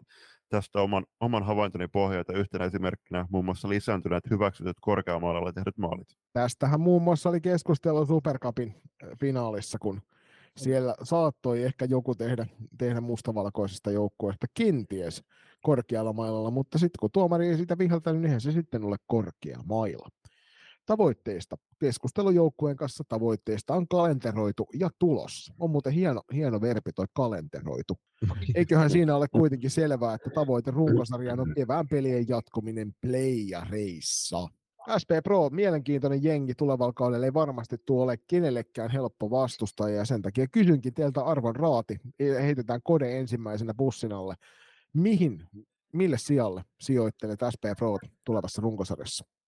Pieni alustus tähän kuitenkin. Mitä mä toivon Proolta? Mä toivon, että Pro on myös uusien pelaajien ja suuren vaihtuvuuden myötä pikkusen muuttanut peliä peliä pois siitä vanhasta proosta. Se on mielenkiintoista. Sitä mä odotan, niin mä toivon oikeastaan sitä. Että se ei ole vaan sitä, että puolustetaan tiiviisti ja ollaan suoraviivalla. Mä toivon, että siellä löytyy jotain, jotain uutta ulottuvuutta siitä pelistä. Ja tota, Pro mä oon rankannut siellä kuusi. Mä voin ottaa tähän väliin, niin Julius saa mennä tällä kertaa viimeisenä. Minä olen merkinnyt Proon sijalle viisi.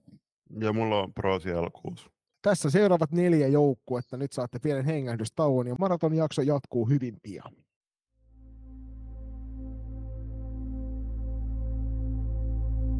Suomalaisen salibändiskeinen kuunnelluin podcast Spotifyssa. Välttäkää kopioita. Loistokäästä. Saarisen kassu tässä moro. Minäkin kuuntelen loistokästiä kohti viimeistä neljä jengiä ja ensimmäisenä lautelle hyppää eräviikingit. Jatketaan leikkimielisten kysymysten asettelua. Tällä kertaa oletamme, että teistä jokainen tuntee tämän kyseisen leikin, mikä kohta mainitaan. Mutta eräviikingistä kysymys kuuluu nuoruuden innolla. Kestääkö runko Super Kim-leikin? Ja nyt muistutettakoon kaikkia niitä, jotka ei tiedä, mikä Kim-leikki on. Se on se, että missä sä näytät esineitä ja sitten sä laitat liinan päälle ja poistat sieltä yhden esineen ja nostat sen jälkeen sen liinan ylös, ja sen ihmisen pitää muistaa, että mikä esine sieltä juuri äsken poistui. Mm, no Pahoittelut sinne Selströmin Kimin suuntaan. Niin, niin ehkä, ehkä, tässä on nyt tässä kauden, viime kauden päätytty, koettiin tämmöinen leikki, ja siinä Raine Laine oli ensin siellä toisella puolella, ja kun se liina otettiin, niin Kim Selström hyppäsi sillä. Niin, ja sitten myöskin pelaajien kohdalla tässä on tätä samaa tapahtunut. Mutta joo, tosiaan mielenkiintoinen kausi edessä Ervillä. Todella nuori toi porukka, ennen kaikkea nyt niin kuin sieltä lähti vielä vähän tota kokeneempaa osastoa ja lähtee vielä lisää, mutta sitten tulijoiden puolella niin sieltä löytyy todella kovan luokan juniorilupauksia, joista voidaan ottaa iso, isoja, isoja juttuja tulevalle kaudelle. Ja sen takia niin tämä on semmoinen jengi, mä aina tykkään niistä, että siellä on paljon junnuja, koska se yleensä tarkoittaa myös monipuolisempaa peliä siinä suhteessa, että tapahtuu paljon myös niitä e, odottamattomia ratkaisuja kentällä, niin negatiivisia kuin positiivisia oman joukkueen kannalta. Miten, mitä Kode, minkä näköisiä ajatuksia tulevan kauden eräviikingeistä?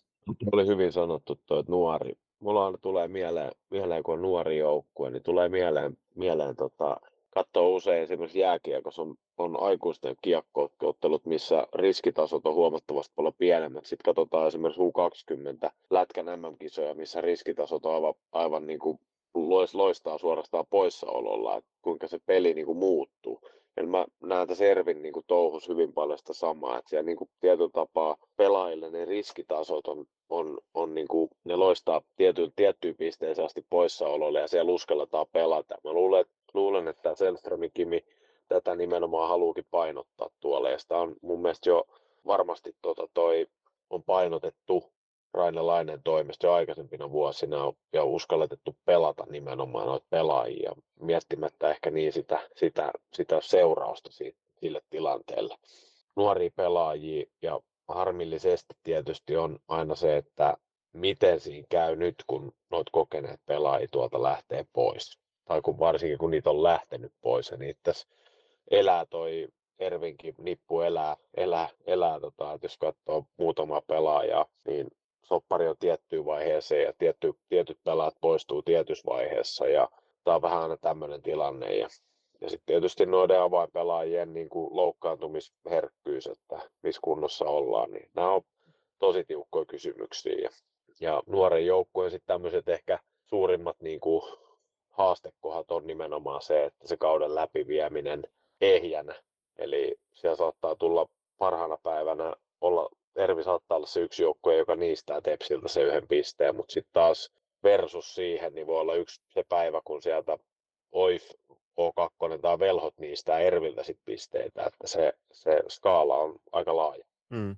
Niin, ja tuossa kun miettii vaikka, jos kun sieltä lähtee Trine Selströmin ja, ja Mirva, Mirva Naavaa lähtee, lähtee tässä sy- syksyn, syksyllä pois, niin siis toi on, toi on tosi kiinnostavaa, että kun miettii esimerkiksi viime kautta, niin ei, se pelin taso vaihteli aika rajustikin mm. pe, niin kuin pelin sisällä, että kuinka ehjä 60 joukkue tulee nyt saamaan ää, vaikka tämän syksyn aikana. Niin ja toki Ervillä on todella vahva tuo junnuputki, että, että viime kaudella T21 mestaruus muun muassa. Toki aika isosti f porukalla, mutta siellä on kuitenkin niitä tulevia vastuunkantajia paljon tuossa jengissä.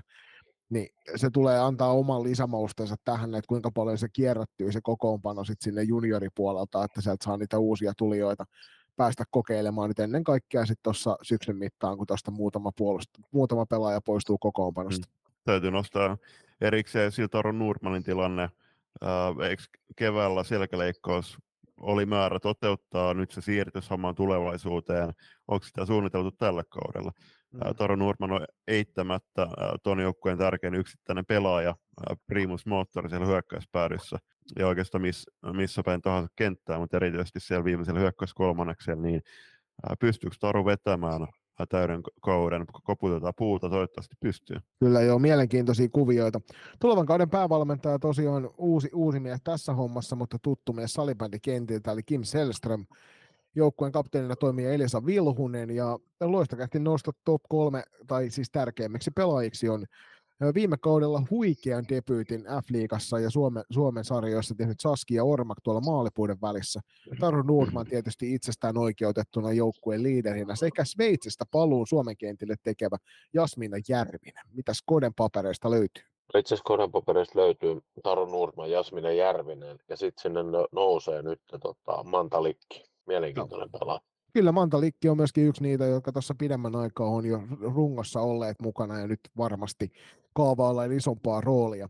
Merkittäviä saapujia tälle kaudelle Jasmina Järvisen lisäksi, niin Note Starsista siirtyvät U19 pelaat Evelina Hana ja Pinja Suhonen, jotka on muun muassa harjoituspeleissä ja tuolla Tsekin, turnauksessakin esiintyneet tuossa Taru Nordmanin laidoilla. Omaavat loistavan tuloksentekopotentiaali, mutta nyt päästään näkemään, että konkretisoituuko, konkretisoituuko se tuossa liikan puolella merkittäviä lähtiöitä, niin tietysti Maura Paajanen sekä Inka Lippojoki. Mirva Naava tosiaan poistuu tuossa näillä het- tämänhetkisten tietojen perusteella niin marraskuussa tuonne Tsekin maalle.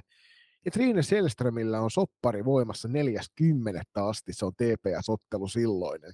Toki on aika mielenkiintoinen kokonaisuus, että miten yleensä ei kuule, että pelaajat kesken kauden poistuvat, enemmän ehkä palaavat, ja nyt tässä tapauksessa niitä on vielä kaksi kappaletta ja kohtuu suuria nimiä tuossa joukkueessa paljon, paljon on tekemistä ja nyt jos miettii, että Bron kohdalla niin sano, puhuttiin, että, jo, että kyllä sitä kokemusta sinne jäi, mutta ei, tota, ei tuossa Ervin porukassa, niin ei ole hirveästi varaa kyllä A loukkaantumisille e, ja B sitten just näillä kokeneiden pelaajien lähdöllä, että just Trina Selström varmaan ton joukkueen ykköspakki, mm. Mirva Naavo, monivuotinen luottopelaaja, Topanen, siis ihan Ervi, Ervissä ja tuossa Tapanella erässäkin joskus pelata, niin kiinnostavia aikoja eletään.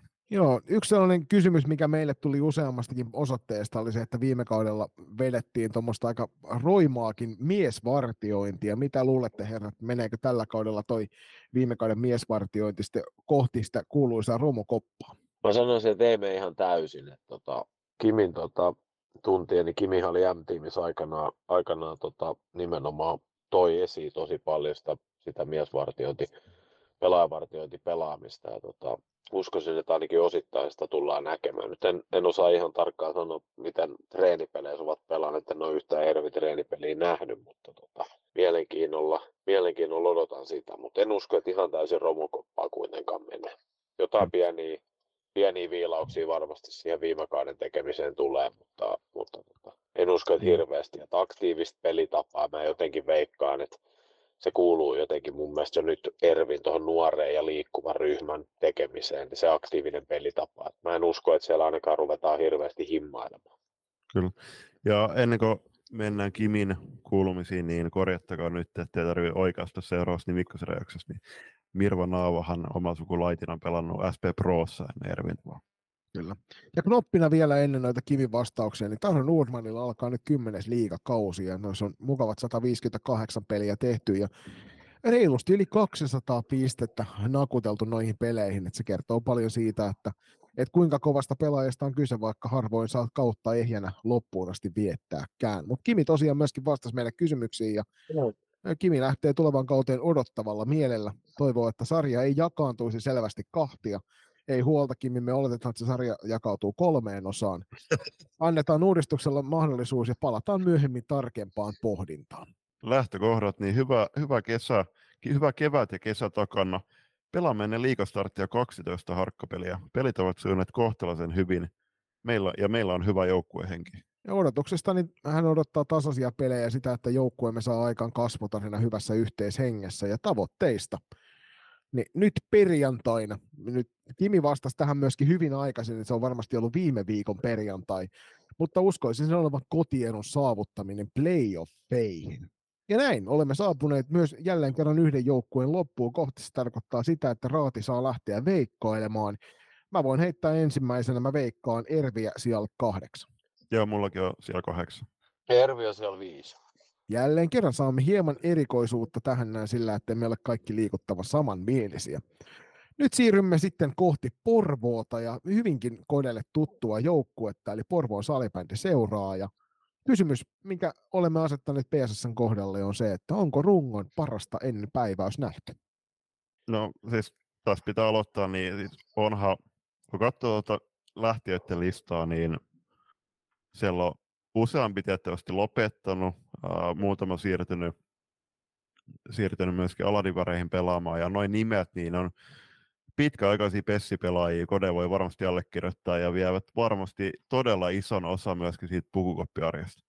Joo, jos nyt tuosta nyt pelaajia katsoo, niin Lampinen, joo, no kaikkihan tietää ihan selkeä pitkä ura, loistava tyyppi, loistava pelaaja, Ella Holmberg, PSS Ikoni, Linda Törnqvist, PSS Ikoni, Annika Hautojärvi, vahva tausta Porvoossa, useampi kaus, oikeastaan nousi nous hyvälle, sen, hyvälle liikatasolle nimenomaan Porvoossa ja nyt Sveitsiin.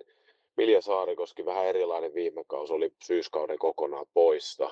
Oikeastaan niin kuin ei, ei, ei reenannut itse laji yhtään, tuli loppukaariksi pelaamaan. Ei siis mikään ihannetilanne.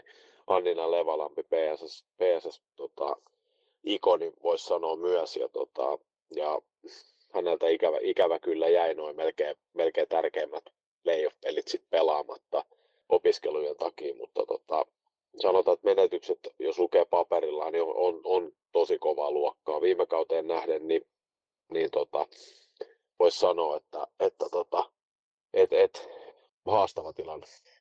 Joo, siis kyllähän toi nimilista, minkä luettelit, niin joukkue kuin joukkue kaipaisi joka ikistä noista pelaajista kentälle varmasti. Ennen kaikkea niin kuin se pelillisen osaamisen takia, mutta myös se johtajuus, mikä tuosta samalla katoaa joukkueen sisältä, niin on ihan valtavaa.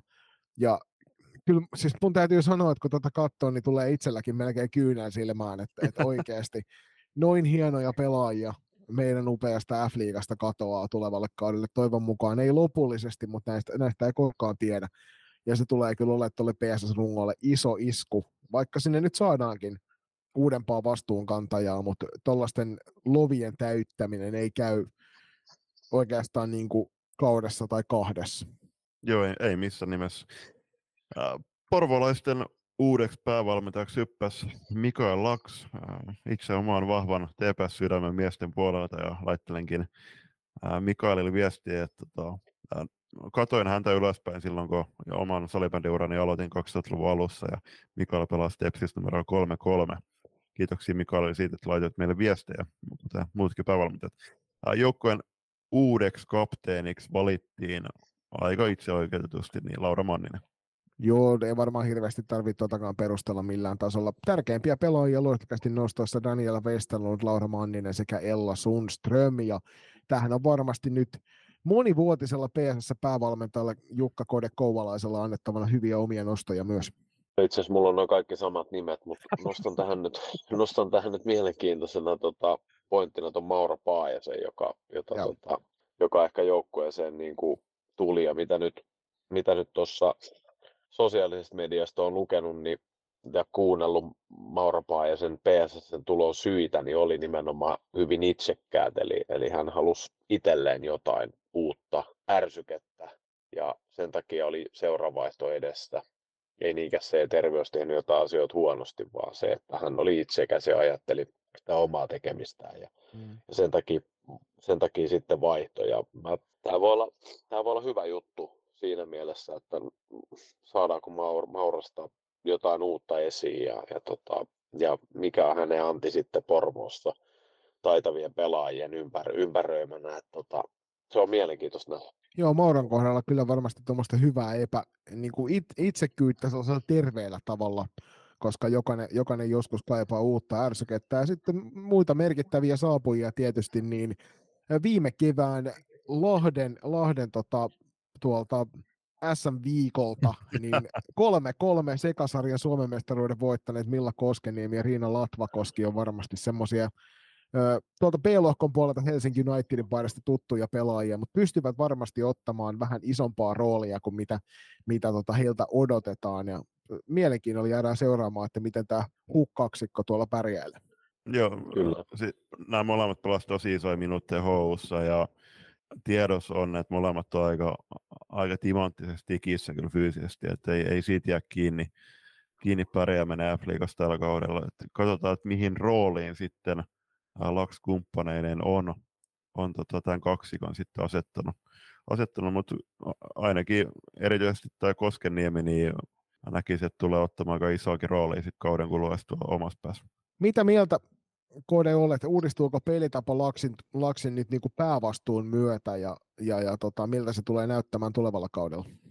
No mä, toivon, että se, mä toivon, että se uusiutuu, uusiutuu ja, ja, tota, ja se olisi oikeastaan ihan hyväkin, että se uusiutuu, että sieltä päästään, päästään tietyistä, tietyistä jutuista ehkä eroon, mitä ei ole toivottu, mutta pidetään, pidetään varmasti niitä, mitä he kokee vahvuuksiksi siellä, mutta tota, mä toivoisin, että näin on.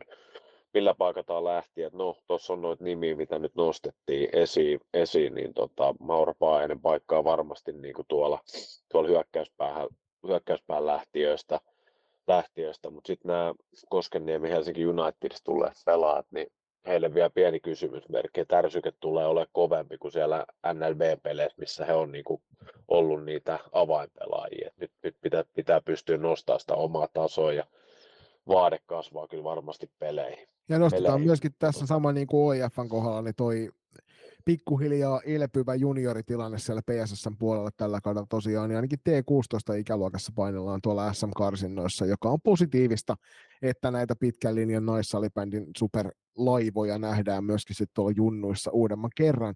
Ennen kuin lähdetään noihin Mika Laaksin laittamiin kuulumisiin, niin nostetaan knoppina vielä se, että Marianne Väliaholla on 199 runkosarjamatsia alla, eli kiitos NHL Fins näistä tiedoista. Se tarkoittaa sitä, että tuossa seuraavan kerran, kun Väliahon Marianne kentällä pyörähtää runkosarjaottelussa, niin täyteen tulee kaksi sarjaa, sataa hmm. ottelua, eli, ja toivottavasti tulee kukitukset. Kyllä, eli, eli mahdollisesti nyt äh, on tulevana lauantaina. Just näin. Oiffi vastaa. Hei, mutta Laksin ajatukset uudistuneet f uudistuneesta F-liigasta, niin uudistunut liiga ei oikein herätä minkäänlaisia tunteita. Tällä tarkoitan siis sitä, että formatilla ei ole minulle väliä. 80 ja 12 jengiä, niin joka peliä lähdetään voittamaan ja samalla kehittämään omaa peliä. Alkavan kauteen PSS lähtee hieman uudesta lähtökohdista pelaajapuolella muutoksia, valmennuspuolella muutoksia ja koko taustatiimissä muutoksia. Ja nämä itse asiassa herrat jäi täysin puhumatta tuossa alussa, että kuinka isosti se taustaorganisaatio myös muuttuu, niihin voidaan ottaa tuossa sitten kiinni näiden kuulumisten jälkeen. Kaikista muutoksista huolimatta näkisin, että ollaan aika valmiina alkavaa kauteen ja päästään suht terveellä rosterilla iskemään viikonloppuna. Ja odotuksin, odotuksin alkavasta kaudesta, niin Lakse ei itse asiassa ole koskaan odottanut mitään kauden alkaessa pelaajana tai coachina. Totta kai on siistiä, että pelit alkaa ja nähdään vähän missä mennään. odotetaan nyt sitä sitten. Odotetaan nyt sitä vaikka sitten. No pelaajat käyvät tavoitteita läpi vielä tällä viikolla. Jos jotain viitteitä mahdollisesti tavoitteesta voin antaa, niin tekeminen treeneissä näyttää siltä, ettei viime kauden sijoitukseen olla tyytyväisiä, ja se on äärimmäisen positiivista. Mutta Kode, hei, taustamuutoksia aika isoja. Sellaisia pitkän linjan pessiläisiä lähti, lähti sieltä taustoilta, mitä osaat sanoa heidän merkityksestään tuolle ajalle, minkä itsekin vietit seurassa? niin varmasti siellä on ollut nyt semmoinen myllärrys, että, että kuka ottaa mistäkin roolista kiinni ja siellä ehkä vieläkin joitain paikkoja haetaan, haetaan ja, ja tota, ymmärsin, että siellä on kovasti, kovasti kuitenkin töitä tehty, tehty ja, ja no, eihän nämä tämmöiset siirrot, että Nurmen Tero tiimeineen, tiimeineen niin oli muodosti kyllä tosi ison palan tota Porvoolasta salibändiä. Ja tota, eihän sen paikkaaminen missään tapauksessa tapahdu käden käänteessä tai sormin napsauttamalla, vaan että kyllä se, se niin kuin vaatii aikaa ja siinä se on varmasti vaatinut kärsivällisyyttä pelaajilla ja, ja muullakin, muullakin staffitiimillä siinä, ketä siinä nyt mukana on ollut. Että tota, ei, se, ei se helposti tullut, mutta ainakin mitä on nyt, nyt tota, viestiä kuullut, niin siellä olisi, olisi tilanne olisi pikkusen niin kuin oikeaan suuntaan menevä ja, ja tota, perusasioihin, perusasioihin, perusasiat on saatu kuntoon. Se on varmaan se kaikkein tärkein juttu ja pelaat ehkä päässyt keskittymään siihen itse olennaiseen. Tota, mitä noihin Laksin kommentteihin vähän hymyillen, hymyillen luin, niin tuota, kyllä mä luulen, että, että, että Miksukin noita pelejä pikkusen odottaa, että, että tota, kuitenkin päävalmentajan vastuussa, vastuun kantaa joukkue on tehnyt ison muutoksen niin kuin pelaistollisesti.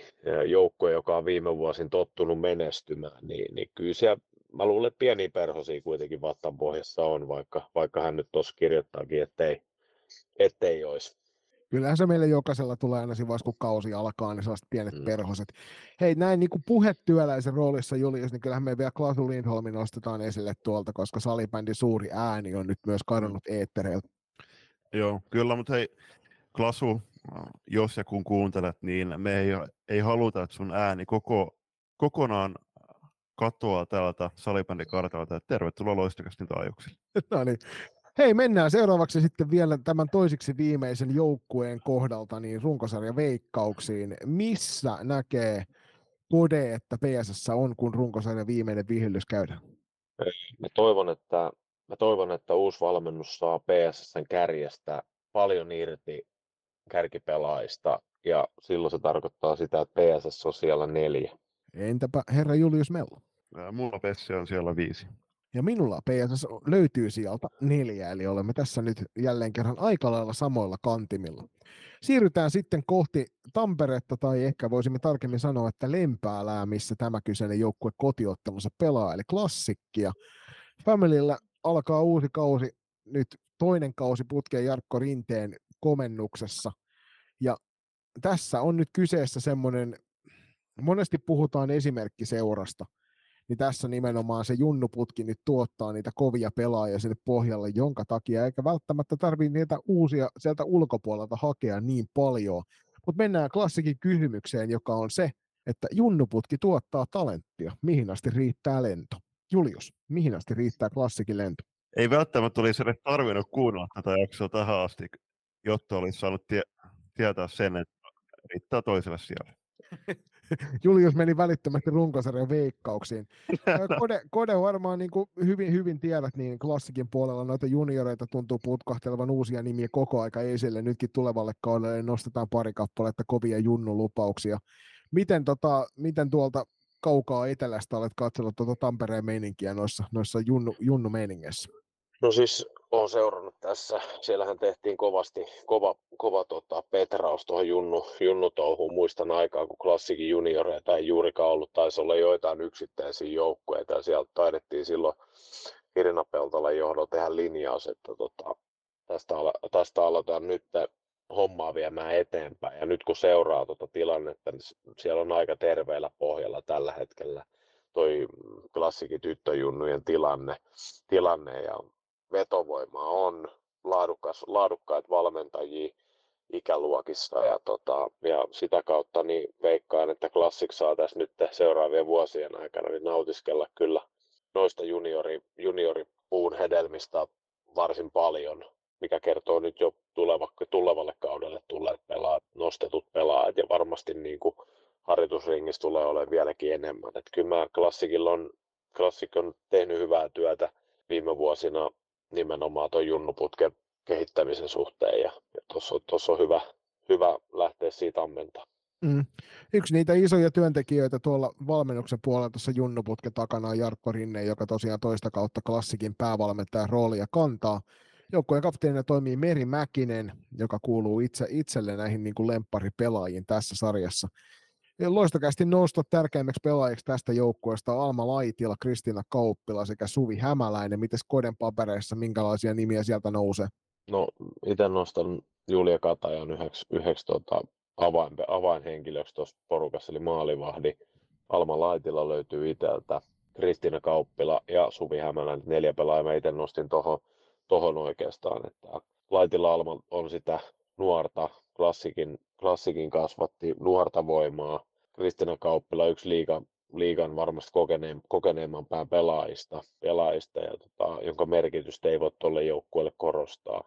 Suvi Hämäläinen sitten taas on, on niin kuin hyvinkin ratkaisu, ratkaisuvalmis pelaaja, joka mä toivon nyt, että ensi kaudella Rinne tulisi peluuttamaan häntä enemmän hyökkääjänä. Hän on varmasti semmoinen pelaaja, joka pystyisi, pystyy ehkä tota Pölläsen vahvaa tai Pölläsen iso pistemäärää, niin pystyy kuroa sitä väliä kiinni, että Suvil on hyvä ominaisuus olla ratkaiseva pelaaja siellä viimeisen hyökkäys kolmanneksi.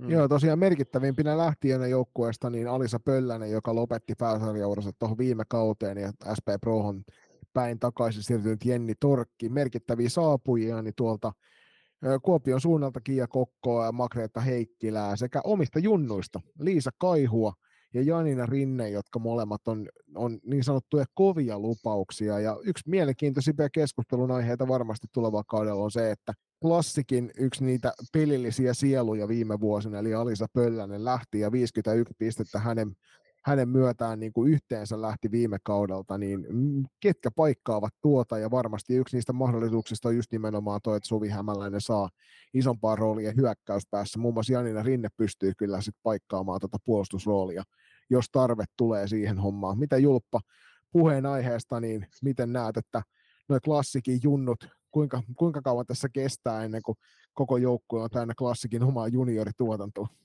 No kyllä siinä hetki, hetki vielä menee, kun miettii, että siellä on, on Kristiina Kauppila, Kauppila vielä, vielä tota, onneksi meitä kokeneita ihmisiä edustamassa. Mutta mut kyllä mä sanon, sanon tuosta klassikin pelaamisesta, että joo, tiedetään, että klassikin puolustus myöskin perustuu siihen, siihen pallon hallintaan pitkälti ja tästäkin itse asiassa terveisiä vaan loistakasti kummikuuntelija Toni Katajistolle, niin laitat meille sitten kyselyä, että voitteko avata vähän tätä ja mehän käytiin sitten hyvää keskustelua, mutta mut viime kaudella niin okei, joukkueessa on sitä pallollista pitää sitä palloa, palloa myöskin hyökkäyspäässä, mutta jotenkin viime kauden tekemistä jäi väliin vähän semmoinen kuva, että teke, se maalin teko jäi vähän piippuun sitten siellä Vähän mä... semmoinen virkamiesmäinen otettuun tuolla niin, hetkittäin niin. joukkueessaan. Joo, just, just, just toi. Ja sitten kun miettii, että just että Pöllänen lähti nyt, loistava ura Alpoiksi neloselta, niin Alpa, siis Alisahan oli viime vuonna klassikin paras pelaaja, varsinkin siellä playereissa. Mielenkiinnolla, tuo mä mainitsinkin tuolla jo aikaisemmin SSR kohdalla, niin Elli Kylmäluoma, jolta tuo viime kausi ei varmasti ollut hänen odottamansa ykkösisku isku tuohon noin. Ja toinen sellainen, jolta nyt voidaan varmasti odottaa isompaa nostoa, niin Veera Vilenius, joka myöskin knoppina, mm. niin 99 runkosarjamatsia alla, niin Vileniukselta ja ja tota, kylmäluomat molemmilta löytyy enemmän potentiaalia kuin mitä viime kauden klassikissa nähtiin, ja mikäli nämä kaksi nyt nostavat tasonsa sinne, missä, missä me ollaan heidät todettu näkemään, niin siinä hyvin nopeasti sitten päästään myös noin pölläsen taakseen jättämät pisteet sitten noukittua helposti. Mm, eh, ehdottomasti. Ja sitten tuohon Junnu-tilanteeseen vielä, niin Julia Saarinen eittämättä äh, yksi, ikälo, yksi niin kuin Suomen parhaimpia junnukassareja, ehdottomasti 05 syntynyt, tulee olemaan kaiken järjen mukaan Suomen ykkös, ykkösveskari tuolla Lahden kotikisoissa. Kannattaa hommata sinne liput. Mutta miten, millä taktiikalla ja millä aikataululla esimerkiksi Saarista nyt aletaan viemään yhä enemmistä määrin tuonne kohti liikakenttiä. siellä on kuitenkin Julia Kataja, Katajalla aika iso syksy tulossa, jos meinaa nyt sinne Singapore M-kisoihin päästä. Sitten just, että jos Kataja jostain syystä ei vaikka satu onnistumaan, niin siellä on sitten kuitenkin tosi kokenut liikavahti Noora Laakso ja sitten Julia, Julia Saarinen vielä myöskin ottamassa sitä peliaikaa sitten tarvittaessa. Joo, ja Laakson Noora on tosiaan niin kuin todella hyvän luokan maalivahti vielä, että on soitellut kakkosviulua nyt tuossa joukkueessa, mutta tavallaan ihan turhaan, koska hän on kyllä aikaisemmilla kausilla osoittanut pystyvänsä kantamaan myös sitä ykkösvastuuta. Tässä joukkueessa on ihan hirvittävä leveys. Et kun ollaan puhuttu siitä, että TPSllä on se ykkösrosteri on semmoinen, että sieltä löytyy leveyttä todella paljon. Ja samaa voidaan puhua myös klassikin puolesta, ja ennen kaikkea nyt pitää ottaa huomioon, että siellä on pelaajia, jotka pystyy, Alma Laitila, joka on pelannut sekä pakkia että hyökkää, ja Suvi Hämäläinen, joka on tun, tuli tunnetuksi hyökkäystaidoista, mutta tosiaan nyt on, nyt on siellä pakin paikalla operoinut aika voimakkaasti.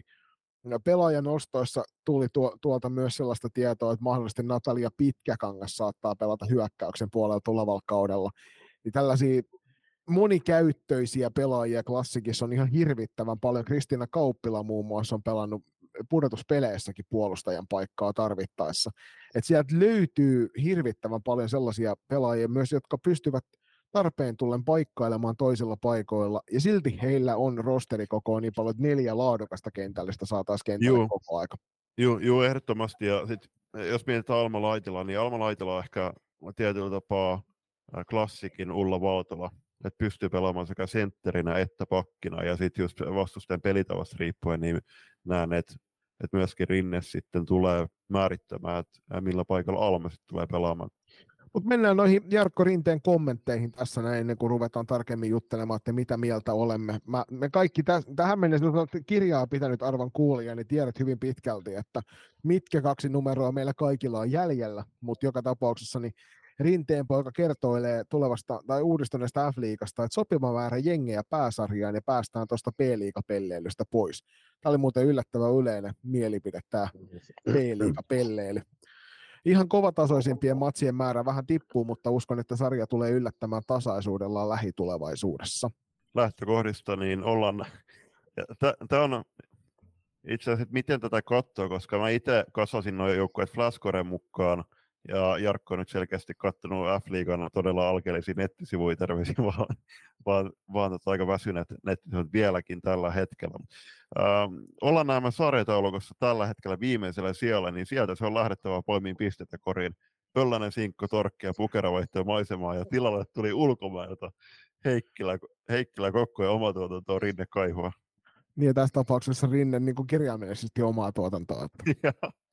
Mutta mun täytyy tähän, tähän väliin sanotaan, että kyllä niin kuin mulla ainakin F-liigan etosivulla, kun käy runkosarjan taulukkoa katsomassa, niin klassikki löytyy ensimmäiseltä sieltä. Että se tarkoittaa, Jarkko, sitä, että te olette lähdössä ennakkosuosikkeena tähän sarjaan.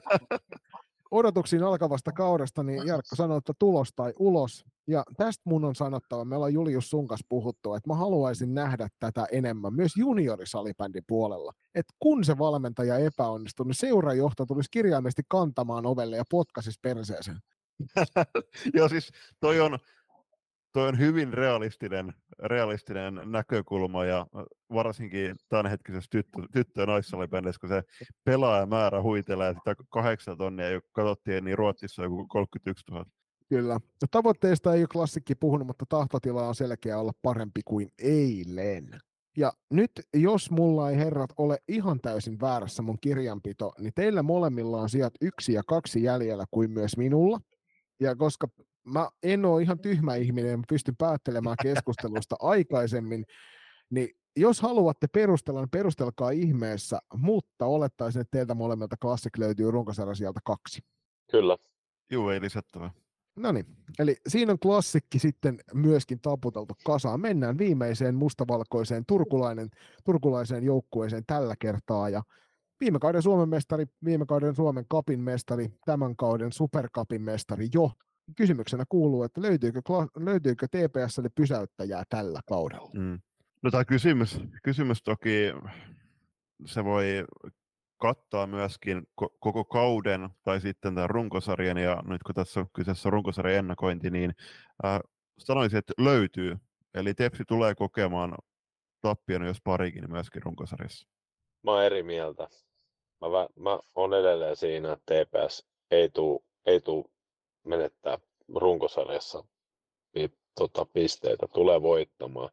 Mun mielestä toi Supercupin, Supercupin koitos mikä tuossa pelattiin, niin osoitti jo sen, että tosi heikolla valmistautumisella, mitä Akikin tuossa Akikin tuossa kertoi kerto Tepsin ennakossa tuosta tulevasta Supercupin pelistä, että siellä on maajoukkuepelaajat on hir- juurikaan hirveästi jo ehtinyt valmistautua, että ovat palautelleet melkein sen koko viikon maajoukkueleiriltä tai suurin osa ainakin pikku loukkaantumiset, ei oteta riskejä siinä, siihen nähden, että tulisi jotain pidempi, pidempää takapakkia ja, ja ainakaan vaikuttanut siltä, että ei hirveästi olla valmistauduttu. En nyt sano, että aliarvioivat, mutta ei yksinkertaisesti ehkä rahkeita ollutkaan siihen lähtee. Varmasti ovat tehneet tarpeellisen, jotta se peli on, mutta silti, silti peli mun mielestä kuitenkin suht hyvin tepsi hallussa, hallussa ja, ja tota, lopulta selkeä, selkeä voitto Supercupista. Tämä tulee olemaan mielenkiintoinen nyt sitten, että miten kauden aikana nämä noi MM-kisat tulee vaikuttaa Tepsin peliin. Et se on semmoinen ainoa uhkakuva, minkä mä näen siinä, että joku joukkue pystyisi mm. ottaa Tepsiltä pisteitä. Siellä on kuitenkin, siellä on Villander, joka on, on valtava pala TPS naisten salibändi. Siellä on ykköskentästä todennäköisesti kaksi, ehkä kolmekin pelaajaa voi olla, voi olla MM-kisoissa. Ja sitten luke, luku, lukemattomia muita nimenomaan Pietilää, Leino, Höynälä. Nämä on kaikki tämmöisiä vaihtoehtoja, jotka voi siellä olla kisakoneessa mukana. Niin, tota, niin miten heidän niin kuin sitten kroppa sitä sietää. Varmasti ovat sitä miettineet jo ennä, etukäteen, mutta se on semmoinen iskun paikka, mikä on aina ollut noissa. Mm. Et tota, siihen mä sanon tuon oma näkemys on kuitenkin, että Tepsi tulee rutiinilla hoitaa runkosarja eikä tule häviä pelin peliin. Joo, siis mä pohdin ihan samaa, että siinä M-kisojen joko ennen siinä valmistautuvalla jaksolla tai sitten mm. sieltä kun palataan, palataan peleille, niin se on se kohta, missä TPS on isoiten horjutettavissa. Ja mm. itse uskon, että Tepsi tulee sen tappion kokemaan, mutta se on todellakin se yksi tappio. Ja mm. muuten toi homma vedetään kyllä puhtailla papereilla maaliin asti. Sen verran laadukkaasta kokoonpanosta on kyse. Ja ennen kaikkea me ollaan Julppa puhuttu siitä laadukkaasta treeniarjesta. Ja siitä ollaan saatu palautetta, mutta me ollaan henkilökohtaisesti paikan päällä nähty, millaista toi TPSn tekeminen on mm. harjoituksissa. Ja se tempo jo niissä harjoituksissa on monesti kovempi kuin noissa F-liigapeleissä. Ja se on omiaan kasvattamaan niin kuin niistä, jopa niistä pienemmän roolin pelaajista, niin aidosti todella hyviä liikapelaajia. Ja TPS riittää sitä, riittää sitä syvyyttä kuitenkin rosterissa. Heidän ei tarvitse odottaa, että se ykkönen ratkoo kaikki, vaan mm. toi uudelleen rakennettu kakkonen pystyy tekemään sitä, ja kolmosketjuunkin löytyy vielä ratkaisevia pelaajia, jotka varmasti pystyy auttamaan niissä peleissä, mm. niin hirvittävän vaikea on nähdä, että ei ihan oikeasti pysäyttäjää löytyisi. Mm, joo, just näin. Joo, äh, tuohon, tuohon pelutukseen niin jo MM-kisat lähestyy ja mä uskon, uskon kyllä vahvasti, että et, no etenkin kun Villander myöskin kuuluu maajoukkojen valmennusryhmään, niin kyllähän nyt Kurrosen kanssa väistämättä myös tässä syksyn aikana käy keskustelua, että kannattaako välttämättä Nurlundin Saario peluttaa esim. Kaik- kaik- kaikissa erissä, jokaisessa ottelussa, tai jättävätkö jopa jonkun Kuopio-reissu väliin, en tiedä. No siis sama, sama nähtiin viime keväänä, ää, muun muassa Ella Alanko Salminen, niin heillä oli jo varmistunut runkosarjan voitto vai mikä silloin olikaan, niin Ella, Ella sai jättää sen Oulureissun väliin ja piti silloin täällä Turussa vapaat. Ja sama taisi olla Vuorella Nooran kohtaa. Puhumattakaan just tällä hetkellä aktiivipelaajista, niin Vuorella Noora, joka todennäköisesti tulee pelaamaan Singaporen MM-kisoissa, hän on aloittanut nyt tuolla Satakunnan suunnalla koulun, niin kyllä se koulukin tuo uusi juttuja arkeen, siihenkin pitää keskittyä, niin nyt, nyt on se onnen hetki näille pelaajille, jotka on lyönyt kättä yhteen kaksi vuotta putkeen siellä Tepsin vaihtopenkillä lämmittelykomat päällä. Ja sieltä tulee nyt ehkä Vilma Holmille ja Lisette Blomqvist vähän enemmän pelejä, samaa Ronja Niemelä ja Joona Kaasalaisen. Vähän eri mieltä tuosta kuitenkin. Mä luulen, että kyllä he pelaa joitain poikkeuksia. Tietysti tässä nyt Alanko Salminen mm. otettiin, mutta perheellinen ihminen, mä luulen, että se on ajateltukin ollut Ressu on kuitenkin pitkä mm. poissaolo sitten kotoa. Ja niin eteenpäin, mutta et mä luulen, että Jenna, Milla, molemmat on sellaisia, että he haluaa kyllä pelata. Ja kyllä mä uskon, että siellä on sitten jaettu se arkitekeminen siihen, että tiedostettu, että pelejä tulee. Mm. tulee. Ja sama, sama pätee sitten, mä veikkaan, että Vuorella Noora, että vaikka siellä nyt onkin maalivahteen ympärillä, niin siellä on kuitenkin niin hirveä, hirveä tota, halu pelata noita mm. pelejä. Ja mä en usko, että tämä Vuorella Noora hirveästi ainakaan itse lähtee haluamaan, niin kuin, että jättäisi pelejä väliin. Mutta tosiaan joukkueen päävalmentajan tulevakin kaudella jatkaa Aki Vilander, kapteenina Jenna Saario ja meidän nostot tärkeimmiksi pelaajiksi joukkueesta niin on Jenna Saario, Emilia Pietilä sekä Milla Nordlund. Mitäs Koden papereissa on? No mä lisään tuohon Noora Vuorella liikan parhaan maalivahdin ja tota, sitten Merihelmi Höynälä, mm. joka on yksi niistä MM-kisaehdokkaistakin ja ehkä nimenomaan semmoinen no, näkyvä, mutta ei niin paljon otsikoissa heiluva pelaaja. Että, tota, katsoo hänen tekemistään tuo kentällä, niin hän osaa olla ilkeä ja pelata tilanteet loppuun asti ja, ja, ja tota, varsin arvokas pelaaja nimenomaan Akille ja TPS. Joo, ja omaa kyllä sitten myöskin hyökkäyspäässä niin hyvät, hyvät taidot ratkoa peliä, että viime kaudella nähtiin aika, aika pienelläkin, pienelläkin tota otannalla, jos katsoo sitä, että kuinka moni huomasi, että millaiset tehot viime mm. kaudella Merihelmi Höynällä tuohon sarjaan teki, niin yllättävän vähälle huomiolle jäi, jäi mm. tota, se hänen tekemisensä siinä suhteessa, mutta merkittävimpiä saapujia niin FPC Loiston puolelta jälleen kerran ilmasilta toimia, Erika Koski sieltä, Virmo kasvatti, siirtyy nyt myöskin Pietilöiden vanavedessä tuonne TPS puolelle. Ja sitten tietysti SP Proon monivuotinen vastuunkantaja Anu Raatevaara tuossa ihan, ihan kauden alla vielä siirtyy. Isoin merkittävä lähtiä Ella Alanko Salminen tietysti. Moni kyseli viime kaudella sitä, että että on, nähdäänkö Alanko Salminen nyt muun muassa Singaporen MM-kisoissa ja tiedetään, että kovasti siihen, siihen koitettiin vaikuttaa, mutta Ella päätti kasvatti seuransa kanssa Suomen mestaruuteen tuon viime kauden ja ja tota, samalla pisti jälleen kerran pensselit santaan ja lopetti pääsarjauransa ja tällä kertaa varmastikin se viimeisen kerran. Joo, ja siis tuohon pelutukseen, niin se on erinomainen pointti kodeat just se, että totta kai noi, jokainen pelaa haluaa varmasti pelata, pelata ei siinä, siinä ja sitten että se reeniarki, että miten se kuormitus siellä tapahtuu, mutta kyllä, kyllä mä odotan, että tuohon pelutukseen myöskin tulee, tulee muutoksia viime, viime kauteen verrattuna, mutta saa nähdä, minkälaisia ne tulee olemaan. Puheen aiheesta, niin Tepsi on hävinnyt tosiaan viimeksi kotimaan kentillä niin 2022. Menee, menee varmaan vuoteen 2024, kun oikeasti tappioita tulee, mutta näin, näin se vaan on, kun olet noin ylivoimainen.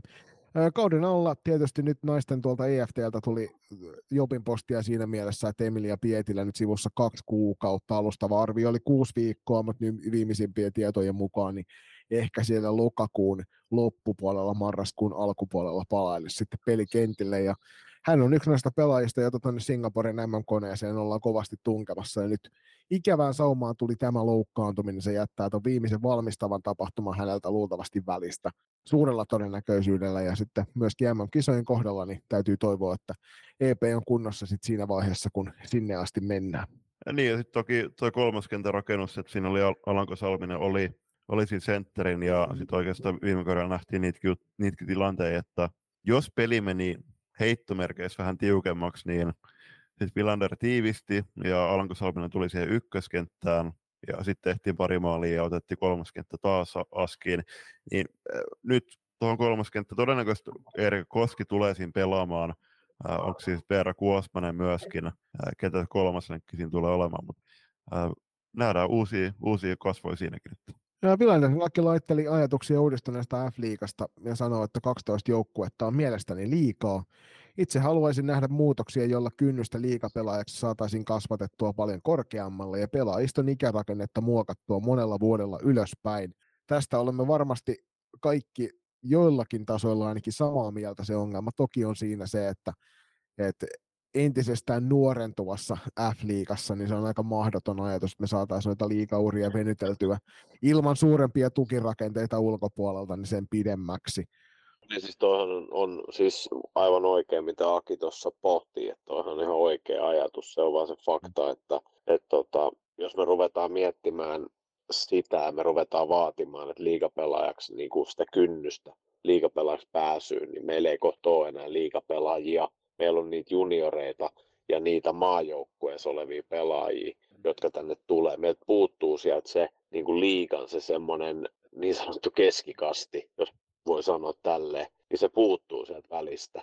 Semmoiset, jotka pelaa sitä liigaa, tekee sitä no amatöörejähän tässä on kaikki töiden tai opiskelujen, joilla tätä hommaa tehdään, niin, niin tekee sitä sillä tasolla. Toki aina voidaan sitten puristaa, niin kuin, että miten, millä intensiteetillä sitä hommaa siellä touhutaan, mutta, mutta jos me liikaa lähdetään menee toi kärki edellä, niin meille tulee käymään sille, että meillä ei enää liigapelaajia, liigapelaajia ole. Mm. Ja me joudutaan taas tekemään näitä juniorileikkauksia. No mm. mun mielestä tämä 12 joukkueen liiga nimenomaan vähän muuttaa sitä, että pikkusen kynnystä lasketaan ja nyt se jää ennempi sinne joukkueiden tekemisen, tekemiseen, että yritetään motivoida näitä NS-keskikastin pelaajia, jotka ei ole ihan sitä tota, maajoukkuetasoa, vaan siinä alla, niin heitä motivoida ja iskeä tähän hommaan mukaan ja saada sitä kautta sitä tasoa korkeammaksi. Mm. Et ei, me, mm. ei me vaikka me kuinka kavennettaisiin tätä sarjaa, niin ei me, ei me todennäköisesti noita, noita Ruotsin, vasta, Ruotsin liigan joukkueet kiinni siloteta. Et kyllä se on niin kuin laajempi kysymys. Kyllä. Aki jatkaa, että tällä hetkellä aikuisjoukkueita on liian vähän ja joukkuekulttuurit urheilullisesti sitä myöten myös sen näköisiä. Lähtökohdista niin asetelma on meidän osalta selvä jokaisessa pelissä, mutta paineiden osalta viime kausi oli meillä isompi mittari ja onnistuttu niin mielestäni hyvin. Kuormituksellisesti tulee haasteet alkavaan syksyyn ja kierrätämme kokoonpanoakin viime kautta enemmän. Näkisin, että tullaan varmasti kohtaamaan enemmän vastoinkäymisiä alkavalla kaudella, jotka sitten tulevat entisestään vahvistamaan mitä pelaajana ja ihmisenä. MM-kisojen jälkeen helmi-maaliskuun taitteeseen haetaan sitten sellaista pelillistä ja henkistä latauspiikkiä, että junaa tulee olemaan vaikea saada pois raiteiltaan. Tämä kuulostaa todella pelottavalta. Odotuksiin alkavasta kaudesta niin Aki sanoi, että tämän kisojen ja kevään pelejä sekä tavoitteista on se, että joukkue on puhunut näistä pelaajien kesken ja voisin kuvitella, että lähtöasetelmat on haluttu keväälle aika hyviksi. Sitten mielenkiintoinen huomio, mikä tarttui tuolta, tuolta peleiltä, muun muassa Champions Cupia, kun pelattiin täällä Turussa niin on se, että tuo TPSn valmennus on selkeästi kaventunut aikaisemmista vuosista. Ja pääkallo tietysti ennakossaan sanoi tässä, että on päässyt harjoittelemaan tämä joukkue yhdessä saman valmennuksen alla, mutta sen verran tiedetään, että, että Hannu Rantanen ja Jani Penttilä on siirtyneet syrjään, vaikkakin Penttilä oli käynyt ilmeisesti vetämässä yhdet treenit tuolla niin kuin häthätää, koska Vilander oli kipeänä. Mutta joka tapauksessa niin, Champions Cupissa niin Aki Vilander oli ainut valmentaja penkin takana ja nyt siihen on ö, toinen, toinen herra palkattu viereen vetämään tuota Akin kanssa tuota kuviota. Niin, kom- kommentitko tästä?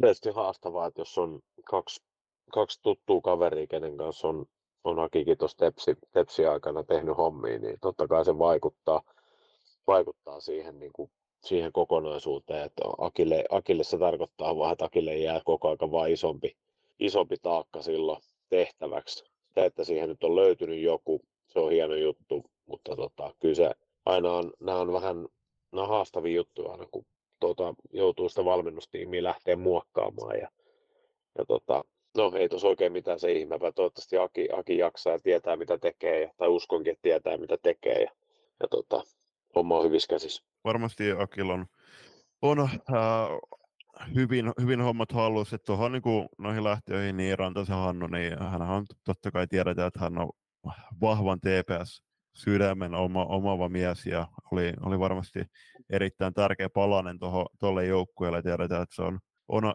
on ollut vaikea palaa tietty, tietty joukkueelle, kun tämmöinen nimiset lähtee, mutta mut kaiken kaikkiaan nyt kun mennään tuohon sijoitusveikkaukseen, niin kyllähän Tepsi lähtee nyt eittämättä jälleen kerran suurimpana suosikkina ja ainoana suosikkina. Joo, ei, ei tuosta ole mitään kysettäkään, että kuka tämän sarjan ehdoton ennakkosuosikki on. Ja kyllä sen toisaalta noilla tuolla resursseilla ja tuolla tekemisellä, mitä siellä on nähty ja ennen kaikkea noilla pelaajilla, mitä tuossa joukkueessa on, niin sen ehdottomasti pitäisi näin ollakin. Ja olenko herrat täysin väärässä, jos kirjaan merkintä, merkinnäksi tänne, kuten olen jo kirjannut, että teiltä löytyy TPS myös runkosarjan sieltä yksi. Mm. Ykkönen. Eli toisin sanoen meillä kaikilla on sama kärkikolmikko, Tepsi, Classic sekä Loisto. Se on aika mielenkiintoista. Sen jälkeen tulee isompaa hajontaa ennen kuin sitten mennään tuonne viimeisen kolmen puolelle, jossa olemme samoilla sijoilla, samat sijat noille OIFlle, Velhoille ja O2 Jyväskylälle, mutta vaan eri järjestyksessä. Niin ei olla sitten ihan täysin metsään menty kukaan näissä hommissa. Te saatte tässä vaiheessa kuulia pienen breikin ja sen jälkeen jatketaan kuulijakysymyksillä ja lopetellaan tämä jakso sitten muun muassa pelipaikkojen top kolme nostoihin.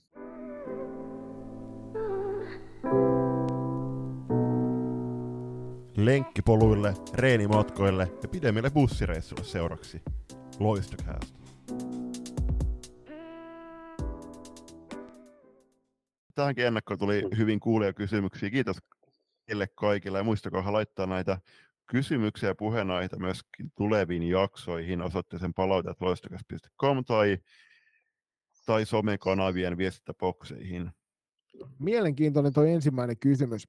Mikä tulee olemaan kauden suurin voitto, koska oletusarvona to, toki monella on se, että tullaan näkemään isoja voittoja. Niin mitä herrat veikkaa, mikä tulee olemaan se suurin voitto tulevalla kaudella? No, mä toivon, että tästä ei nyt rakenneta sit mitään. Että varmasti, varmasti tämmöisiä yli kymmenenkin maalin eroja saattaa tulla joissain peleissä, mutta mä toivon, että niistä nyt ei rakenneta sitten, että, tai saman tien ammuta alas tätä sarjasysteemiä, että jos tulee, koska sitten voidaan katsoa niin kuin muita lajeja ja vertailla vähän sitä, sitä, sitä eroa, että no Ruotsin hyvänä esimerkkinä tuossa, siellä, siellä on Pixbu ja Turek rupeaa paukuttaa niin kuin pelistä toiseen semmoisia kymmenen maalin ero, ero, erolla voitettuja pelejä. Tota, kyllä niitä tulee, mutta mä luulen, että puhutaan kymmenen maalin erosta, että, että tota, mitä se sitten on, niin voi olla, että se repee jossain, jossain enempi, jossain vähemmän. Viime vuonna taisi olla Steps taisi voittaa KVn 18-1, olin itsekin paikan päällä. Tota... 19-2 ja 18-1 meni noin ottaen. Joo. Joo, olin tota 18-1 matsia paikan päällä katsomassa kaudella tiistaisena, eli marraskuun iltana, iltana joku sadan ihmisen, ihmisen kanssa, ei ole mikään klassikko matsi semmoinen. Siis ää, tähän kauteen, niin okei, ne to- tasoerot tulee olemaan, olemaan suuria, mutta sitten toisaalta, jos miettii viime kauden just tätä Tefsi ja KVn välistä tasoeroa, niin kyllähän ei mikään joukkue lähde tähän kauteen samoista, tila, samoista lähtökohdista kuin KV. Mm. Joo, ei siis se on vaikea kuvitella, että noin isoja eroja tulisi tulevalla kaudella, mutta kyllä mä pelkään silti, että yksi semmoinen 15 maaliero ottelu Joo. tullaan saamaan tuossa. Joo, mä sanoin, että suurin ero on 16 maalia. Seuraava kysymys on, no se on kyllä, se on kieltämättä, se on, se on enemmän kuin moni joukkue tekee kauden aikana. Joko, joko se tällä kaudella se roikkuminen ja jatkuva rikkominen pelissä rangaistaan? Tota, nyt sit niinku, miele, mielenkiintoista taustatietoahan toki siitä on se, että, että me pyritään, pyritään aina tota kausittain viemään enemmän sinne maajoukkueen kansainvälisen salibändin mm. suuntaan mm. tota tekemistä, jonka takia monesti niin pääsarjoissa nähdään vivahteita, joita noissa nuoremmissa sarjoissa ei nähdä, muun muassa kovemman fyysisen pelin kautta. Mutta kyllä mun täytyy sanoa, että viime kaudellahan tota roikkumista karsittiin aika isolla kädellä versus se edellinen kausi.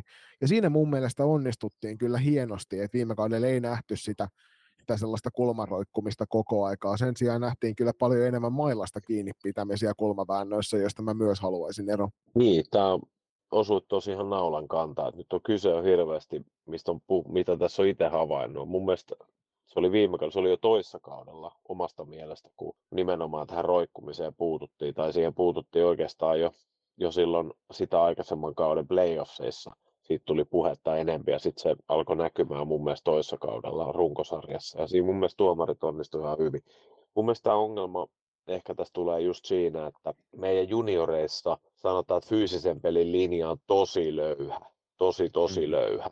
Et, et tota, siellä ei oikeastaan niin kuin, et sinne on tosi vaikea niin kuin ensinnäkään noita, sanotaan liigassa pelanneita pelaajia päästää edes sinne pelaamaan, kun oikeasti siellä tulee, siellä, siellä tulee kovemmalla kontaktilla kiinni ja sitten istutaan boksissa, koska ne, ne, ne, on niin löyhät ne linjaukset siellä, mistä vihelletään tilanteet pois. Mm. Sen takia sitten tämä, että kun sieltä tulee nuoria pelaajia ja, ja tota, tullaan pelaamaan liigaa, niin sitten se on heti oletetaan, että se on roikkumista, mitä se ei sitten ehkä edes ole, vaan se on sitä, va, sitä pelaamista, mitä, mikä liigassa sallitaan mikä ei sitten ehkä siellä juniorisarjoissa sallita. Et, et tota, Tämä on mun mielestä osu, tai osuu suoraan ytimeen siinä, että et mä en tiedä miksi meidän junnusarjos on niin löysä löysä, lin, löysät linjaukset tai kireät linjaukset näihin, että siellä vihelletään vielä kovemmin kaikki pois, koska Mm. mun mielestä se, se, ei, se ei tue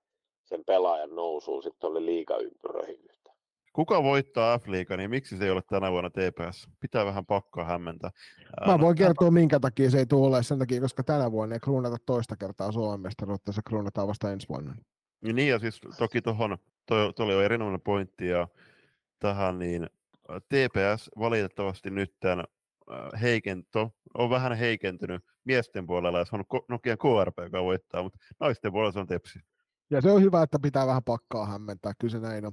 Kuka on kovin paluumuuttaja ja miksi se on Ulla Valtola? Kuka on, hei, Kode tämän kauden kovin paluumuuttaja? No, Ulla Valtola on yksi hyvä nimi. Mä nostan toisen, Mia Wallenius on varmasti se toinen semmoinen, jolta odotetaan, odotetaan isoja, isoja tuossa tota, sarjassa, mutta varmasti Ulla Valtola on yksi ihan niistä kärkinimistä. Joo, kyllä. Paluumuuttajista kun puhutaan, niin kyllä näistä on vaikea, vaikea Ulla ja Mian ulkopuolelle lähteä yhtään veikkailemaan. Mm, jep. Joo, ja kolmanten nimen, no siis nämä kaksi on ehdottomasti kovimpi, mutta mielenkiintoisen nimen Jasmina Jarvinen, joka nyt eräviikinkeihin siirtys, Mm. on kuitenkin ollut maajoukkueen ri- ringissä ja pelasi pitkään siellä Sveitsissä, koki ikävän aivotärähdyksen siellä ja nyt äh, kuntoutus tosi hienosti siitä. Ja pelasi muistaakseni siellä Porvoossa ja Helsingissä silloin tämän kehitysmaajoukkueen kanssa, kanssa niin äh, Jaska tulee varmasti ottamaan iso rooli Ervin alakerrassa. Siis puhuitko kehitysmaa joukkueesta? juuri, juuri siitä. Voittaako Velhot OIF ja O2 Jyväskylä muita kuin toisensa? Jos mä aloitan tän, niin mä veikkaan, että kyllä voittaa. Kyllä mä luulen, että siellä tulee se hyvän ja huonon päivän ero, mitä tuossa puhuin joidenkin joukkueiden kohdalla. Ja, ja kyllä se silloin tarkoittaa sitä, että, että kyllä en osaa sanoa vielä, että voittaako kaikki kolme, mutta että kyllä varmasti joku näistä kolmesta voittaa, voittaa tota sieltä ylempääkin joukkuetta. Joo, mä oon ihan samaa mieltä, että tuossa on tavallaan se keskikasti ja varsinkin siitä keskikastista, ne, jota itsekin veikkaan, niin tuonne alempaan keskikastiin, niin ne on kyllä semmoisia joukkueita, että kaikki näistä kolmista pystyy, pystyy sieltä napsimaan pää, päänaahan jos toisenkin. Joo, ja tähän, tähän tuo kuulija laittokin, että veikkaan, että yhteensä kaksi muita, mutta kyllä mä veikkaan, että niitä tulee yli kaksi, yli kaksi just, just noiden syitten takia. Sitten mennään hei meidän top kolme nostoihin, eli tässä jokainen meistä kolmesta nostaa pelipaikkansa top kolme pelaajaa. Katsotaan, että olemmeko jälleen liikuttuneita myötä yhtämielisyydestämme vai olemmeko täysin eri mieltä ja rupeamme riitelemään tälleen niin kuin puoleksi suorassa lähetyksessä. Lähdetäänkö liikenteeseen joidenkin mielestä siitä kaikkein tärkeimmästä pelipaikasta, eli maalivahtipaikasta? Joo, Otatko Julius vaan. ensimmäisenä? Nosta kolme esiin. Okei, okay, kiitos. Uh, mulla top ko- ei tarvi järjestyksessä varmaan. Ei tarvi, ei tarvi. Okei, okay, kiitos. Uh, mulla top kolmoseen nousee veskareista Saskia Ormak eräviikingeistä, Noora Vuorella TPSstä ja Julia Kataja Klassikista. Entä Kode? No, it, kyllä mä noin kolme, noin, noin kolme nimeä allekirjoitan, että mun mielestä ihan selkeä. Mä muutan, muutan taas jälleen kerran rikon tässä järjestystä ja mä nostan Julia Kataja ja Saskia Ormakin lisäksi Mia Maara sen mun top kolme. Okay.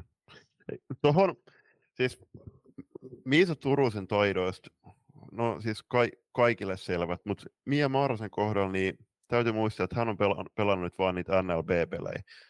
Et se, että tämä syksy ja kausi näyttää, ei, siis varmasti tulee olemaan yksi kovimpia veskareja, mutta ei, ei vielä ole Joni tota, rakas ystäväni top kolmessa. No, mutta se on mun top kolmessa, ei, ei välttämättä sun omassa. Eihän me siitä puhuttu, että se kaikkien top kolmessa tarvii olla. Mä oletin, että tämä oli mielipidekysymys. Mennään seuraavaksi puolustajien puolelle ja täältä varmasti ainakin yksi nimi löytyy, löytyneen meiltä kaikilta, mutta mä nostan ensimmäisenä eli Ulla Valtola, Emilia Pietilä ja sitten tietysti oma pitkäaikainen lempparini eli Natalia Pitkäkangas. Ää, no mulla on top kolme puolustajat. Ulla Valtola, Emilia Pietilä ja Daniela Westerlund. Se on hyvä nosto toi. Nyt on tietysti kysymys, pelaako Westerlund pakkina, mutta jos tietysti tässä se voi nostaa. Mä laittaisin kolme, ketä mä, ketä mä niin kuin nostan, niin on Laura Manninen, Mia Vallenius ja Jasmina Järvinen. Sitten siirrymme sentterin paikoille, ja tämä oli mulle ainakin, mä en tiedä oliko teille herrat se kaikkein ehkä hankalin paikka, mutta tuossa on yksi pelaaja, josta me ollaan Juliuksenkin kanssa monta kertaa kahden kesken keskusteltu, että, että mikä, mikä on se todellinen todellinen taso, ja nyt ehkä sitten sanotaan, että noin kovat, kovat pelit ulkomaisia vastustajia vastaan sitten niin kuin lukitsi itselle tämän kolmannen näistä, mutta mut Kode voi aloittaa tämä ensimmäisenä, kun sä et ole ollut vielä niin sanotusti nokkamiehenä näissä puuhissa. Sentteripaikan pelaa. No mä, tuossa aika hyvä oli tuo pohja, mutta mä muutan siitä yhden pelaajan ja mä laitan siihen järjestykseen Saario, Höynälä ja Almalaitil. Multa löytyy Höynälä ja Saario myös mun listalta, mutta mä nostan Taru Nordmanin tuohon itselleni ihan puhtaasti siis just nimenomaan sen poikkeuksellisen kyvyn takia, mikä sitten harmittavasti noiden loukkaantumisten takia on jäänyt näkymättä. No, joo, mullakin on Nurman, Saari ja Höynälä. Höynälä ja sitten tuohon Westerlundin vielä, niin Westerlundhan pelaa kuitenkin maajoukkueessa pakkiin. Mm, Todennäköisesti tulee kuitenkin, kuitenkin pelaa sitten sentteri mahdollisesti sitten Pessis, mutta ja viimeisenä otetaan laiturin paikka ja heitetään jälleen kerran se Julius ensimmäisenä uusi, uunista ulos. Jep. Milla Nordlund, Ella Sundström ja Miisa Turunen. Multa löytyy Miisa Turunen, Milla Nordlund ja Liinu Koivista. Hyviä veikkauksia. Miisa Turunen, Milla Nordlund, Suvi Hämälän. Ja sanotaan näin tälle jälkikäteen vielä, että et, kyllä en mä hirveästi lähtisi itkemään siitä, että jos mä noista saisin top 5 itselleni kasata, niin että jos herrojen listalta nappaisit. Aika kovia pelaajia meiltä löytyy tästä nykyisestä, nykyisestä tota F-liigasta, ja se on äärimmäisen hieno asia. Mm. Jos sä siellä kuulija itse haluat meille sun top kolme per pelipaikka heittää, niin palautajat loistakäs.com tai sitten meidän DM kautta. Kyllä, kyllä, kyllä, tai sitten äh, tämän F-liigan ennakon jaksokuvaan ig niin me kommentoi sinne alla.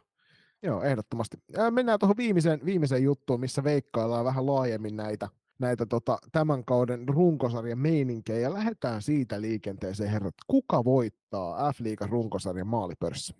Mä sanoin, että se on Milan Nurlund. Sama. Hirvittävän vaikea on olla herrojen kanssa eri mieltä, joten menemme kohtaan, kuka voittaa pistepörssi. Milan Nurlund. Sama juttu. Olen liikuttamaan samaa mieltä kanssani. Kuka on F-liigan runkosarjan paras maalivahti? Mm, Noora Vuorola. Noora Vuorola. Mä väitän, että tilastojen valossa niin Julia Kataja vie ykkösiä näissä hommissa. Kuka on herrojen valinta runkosarjan yllättäjäksi?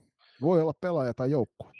Uh, jouk- no mä heitän joukkueena, niin nyt juuri saamani tiedon mukaan uh, Ylen urheilut, urheiluruutu rankkas loiston seitsemänneksi, niin kyllä se loisto sitten on uh, siinä valossa. Entä Kode? Mä toivon, tämä on, tää on rohkea arvaus, mä toivon, että Proon tsekki kaksikko yllättää. Mä itse asiassa, me, mulla, mulla lukee tuossa tämä Meklovaa lukee tuossa mun yllättäjälistalla ihan puhtaasti sen takia, että kun kävin näitä Tsekin, Tsekin sivuja kohlailemassa läpi, niin tykkäsin kyllä kovasti siitä, mitä hän on siellä tehnyt, joten mennään Meklovaalla. Kuka on teidän pettä, tämän runkosarjan pettäjä, nyt ei siinä, ei siinä huonossa merkityksessä, no niin. vaan siinä merkityksessä, että et ei onnistu pääsemään niihin meidän asettamiin tavoitteisiin, ja mä vastaan tähän joukkueen, joka on KV. Mä sanoin, mä sanoin joukkueena, no mä itse rankat rankat neljänneksi, ja todennäköisesti, jos mä pelkään, että rankat rankat pettää, no erityisesti tietty oululaisen salibändiyleisön odotukset ja sitten myös Julismella odotukset. Meinasin sanoa tuon sama, että kuka pettää, että olisiko se taas tänäkin. Mä, viime vuonna mä nostin rankatankat huomattavan paljon korkealle ja ne oikeastaan petti. Pettäisikö ne toista kertaa? Tämä on, tää on tosi vaikea. Ja mä mietin tota, tota tänne, että kuka pettää. Yksittäistä pelaajaa en halua lähteä tässä, tässä miettimään tuohon paikalle, niin tota, heitetään nyt, että, ja vähän, heitetään vähän itse asiassa haastettakin tuonne Oulun suuntaan, että rankatankat pettää. Kuka voittaa? Toivottavasti on väärässä kuka voittaa runkosarjan? TPS. Turun palloseura. Turun palloseura. Ja sitten vielä viimeisenä kohtana, niin toiveet tulevalle kaudelle, ne voi liittyä pelillisiin asioihin tai pelin ulkopuolisiin asioihin. Ja meille varmaan kaikille yhteisesti niin toiveena on se, että, että katsomat on mahdollisimman täynnä. Joo, mä, mä voin aloittaa. Porukkoja katsomoihin ehdottomasti salibändiä paras paikan päällä. Sitten mä toivon mahdollisimman kovatasoisia matseja, suuri onnistumisia, onnistumisia tuntee pelaajilta, sitten pelaajien tasonnostoa, tasonnostoja, ja sitten se, että miksi mä haluan niitä kovatasoisia matseja myöskin, totta kai, että yleisö viihtyy, mutta myöskin, että tämä meidän rakas maajoukkue, niin saisi noin pelaajat ja hyvin valmistautuneena F-liigasta sitten kohti Singapore MM-kisakonetta. Voit Kode ottaa seuraava. Joo, kyllä mä, mä kans niinku sitä, mä toivon niinku, että toi naisten MM-kisosta otettaisiin täyshyöty irti. Ensinnäkin A, näitä tulevia MM-kisoja hypetettäisiin. Mä en ole hirveästi nähnyt juurikaan mitään. Että en, en, en, nyt väitä, että siellä olisi laiskoteltu, että varmasti on liiton, liitossa on hommia ihan riittävästi, mutta toivoisin, niin kuin, että sitä hypetystä olisi enemmän naisten kisavuonna ja varsinkin nyt tästä vaiheessa ne on Singaporessa ja jälleen kerran ma- mahdollisuus voittaa se MM-kulta, ottaa siitä nyt kaikki ilo irti, koska ei tämä harrastajamäärien niin kuin vähyys, mikä tuossa rankattiin justiinsa, niin se on mun mielestä aika, aika huolestuttavalla tasolla.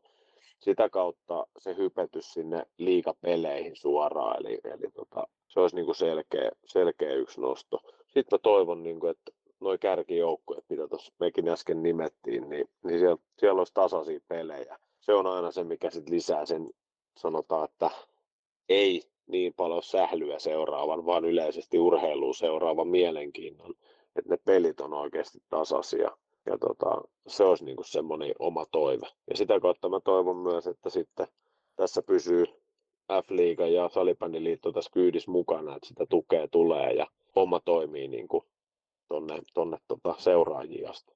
Me lanseerattiin Loistokästin kanssa ensimmäisessä jaksossa tälle kaudelle toive siitä, että tästä tulisi kaikkien aikojen positiivisin salibändikausi, ja sama mä toivon tuonne F-liigan puolelle. Mä toivon sitä, että ihmiset osaisivat ymmärtää ja arvostaa sitä, että kuinka hienoa on se, että meillä on näinkin laadukas pääsarja, mikä tulevalla kaudella tulee naisissa olemaan.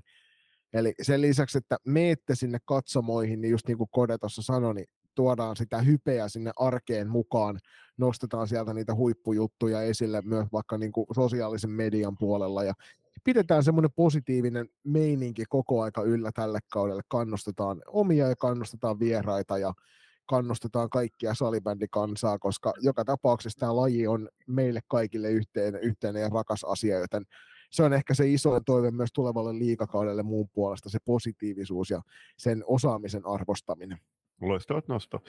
Tähän loppuun muistutettakoon, että ruutu näyttää kaikki matsit suorana. Toivottavasti selostusten kerran. Ja selostukset puheelle, niin nyt kun toivottavasti uskon, uskomme, että mahdollisimman moni ihminen myöskin kuuntelee tämän ennakon, semmoinen reilu kolmen tunnin f paket e-, ennakointi, niin tässä perjantai-päivän aikana, niin tänään Joni selostaa, mä kommentoin Turun Derbyn FPC Loisto ja Tepsi välillä. Joo, ja mikäli et siis paikan päälle, päälle pääse, koska ehdottomasti sun kannattaa ensimmäisenä harkita oman suosikkijoukkueesi kortin, kausikortin hankkimista ja sitä kautta mennä sinne paikan päälle. Mutta tosiaan ruutu toimii hienona, hienona välineenä siinä, että sä pääset näkemään noita, noita pelejä, mutta nyt kun ruudun mainitsit Julppa, niin kyllähän meidän täytyy vähän heittää jälleen kerran ö, niin sanotusti varjoa siihen suuntaan, että miten näitä pelejä valitaan tuonne ruudun puolelle, sillä stu, vaikka niin kuin studiotiimi sai hienon lisän Inka Lampisesta, niin noita ruudun studiopelejä tässä syksyn mittaan on miehillä 15 kappaletta, ja Kode varmaan luki kyllä tänne, että kuinka monta naisilla on, mutta voit nyt hetken aikaa siellä kotisohvalla arvailla, että jos miehillä on 15, niin kuinka monta naisilla on. Se on kolme. Kolme studiopeliä tässä syksyn mittaan. Ja sen joo, lisäksi joo. myöskin miehillä on neljä kuukauden peliä. Naisilla ei ole yhtään. Joo, joo että tuohon Inko Lampisen mukaan, mukaan ottoon, niin onko Inkalla sitten vähän vähemmän näitä studiohommia tiedostossa syksyllä, jossa on ainoastaan naisten sarjassa, sarjassa mukaan. Valitettavan vähän noita on, että aina ihan mielelläni niitä studiomatseja kat- katon ja myös katon jäl- jälkikäteen, koska ne studiot on, on mielenki- mielenkiintoista sisältöä, he tuottaa siellä Panu Markkosen ja Toni Löyttösen johdolla, mutta valitettavan, valitettavan vähän. Ja kun katsoo nyt matseja, niin siinä taisi olla pari Tepsi-matsia ja sitten oli joku... Klassikki ja Erviä. Niin, klassikki ja Ervi, niin, ja sitten on Pessi vielä siihen. Eli tätä mm. viime kevään kär, kärkin liikkoa. Mm. Et jos, jos olisi kattonut, kattonut nämä ruudun, ruudun kaiffarit, niin siellä on muuan KV, KV FPC Loisto vahvistunut. Että kyllä mä väitän, että studio, studiopeliksi olisi maistunut myöskin esim. FPS loistuvasta KV. Mutta onneksi, onneksi te kuitenkin näette nuo kaikki ottelut. Ja tänään nyt kun tätä kuuntelet, itse asiassa tänään nyt kun tässä katsotaan, että kello on yli puolen, en ehtinyt, niin ensimmäiset pelit pelataan Blackboxissa Classic KV ja tosiaan FPC Loisto TPS Kupittaalla. Huomenna lauantaina alkaa sitten loppu tästä ensimmäisestä kierroksesta. Siellä nähdään muun muassa äärimmäisen mielenkiintoinen paikalliskamppailu O2 Jyväskylä vastaan Vela. Kyllä. Sitten on rankat rankat Saipa, joka se, se jos toi oli paikallis, paikallisottelu, niin tämä on vielä enemmän paikallismatsia. OIF PSS ja sitten SP Pro Eräviikingit, joka pelataan Arcade ja Pessi mainostaa, että kannattaa varata, varata omat paikat kausikortin kanssa tuolta huippuhienosta Arkadia hallista, jossa valitettavasti on siellä kolme ihan jumalattoman kokoista paalua. Ja varmasti, mä lupaan, että jos menet sinne katsoo jonkun paalun taakse, niin et todellakaan näe koko kenttää. Nyt huomaa muuten, että Julppakin on lukenut ton, ton pääkallon ennakon, kun se puhuu PSSstä, PSSstä ja Arkadiasta kotihallina. Niin huomaa selkeästi, mitä ennakoita on lukenut. Hei, ei kun, sori, Pro. Ei, iso kiitos Ju, Jukka Kouvalaiselle, Kode jälleen kerran kiitos asiantuntivasta analyysistä ja ennen kaikkea tästä rauhallisuudesta ja kärsivällisyydestä istuskella meidän hmm. tästä keskustelemassa salibändistä reilu kolme tuntia. Aina ilo ollut. Ja kaikille teille kuulijoille siellä, niin ei muuta kuin mahdollisimman mahtavaa F-liikan alkua ja tietysti sitä runkosarjan loppua myöskin. Me tässä palaillaan loistokästi barissa sitten muutamaan kertaan kauden aikana tarkemmin tutkailemaan näitä, näitä tota F-liiga-kuvioita. Joka ikisessä jaksossa tietysti nimikkosarjassa mainitaan, mutta sen lisäksi myöskin niin joka kuukausi erikoisjakso, missä sitten tuossa meidän, meidän tota, nimikkosarjassa käsitellään sitten jotain juttua F-liigasta, eiköhän meitä kodekin tuolta jonkinasteisella sorkkaradalla väännetä mukaan johonkin jaksoon sitten taas juttelemaan näistä asioista, mutta suuri kiitos myös kaikille kuulijoille jälleen kerran.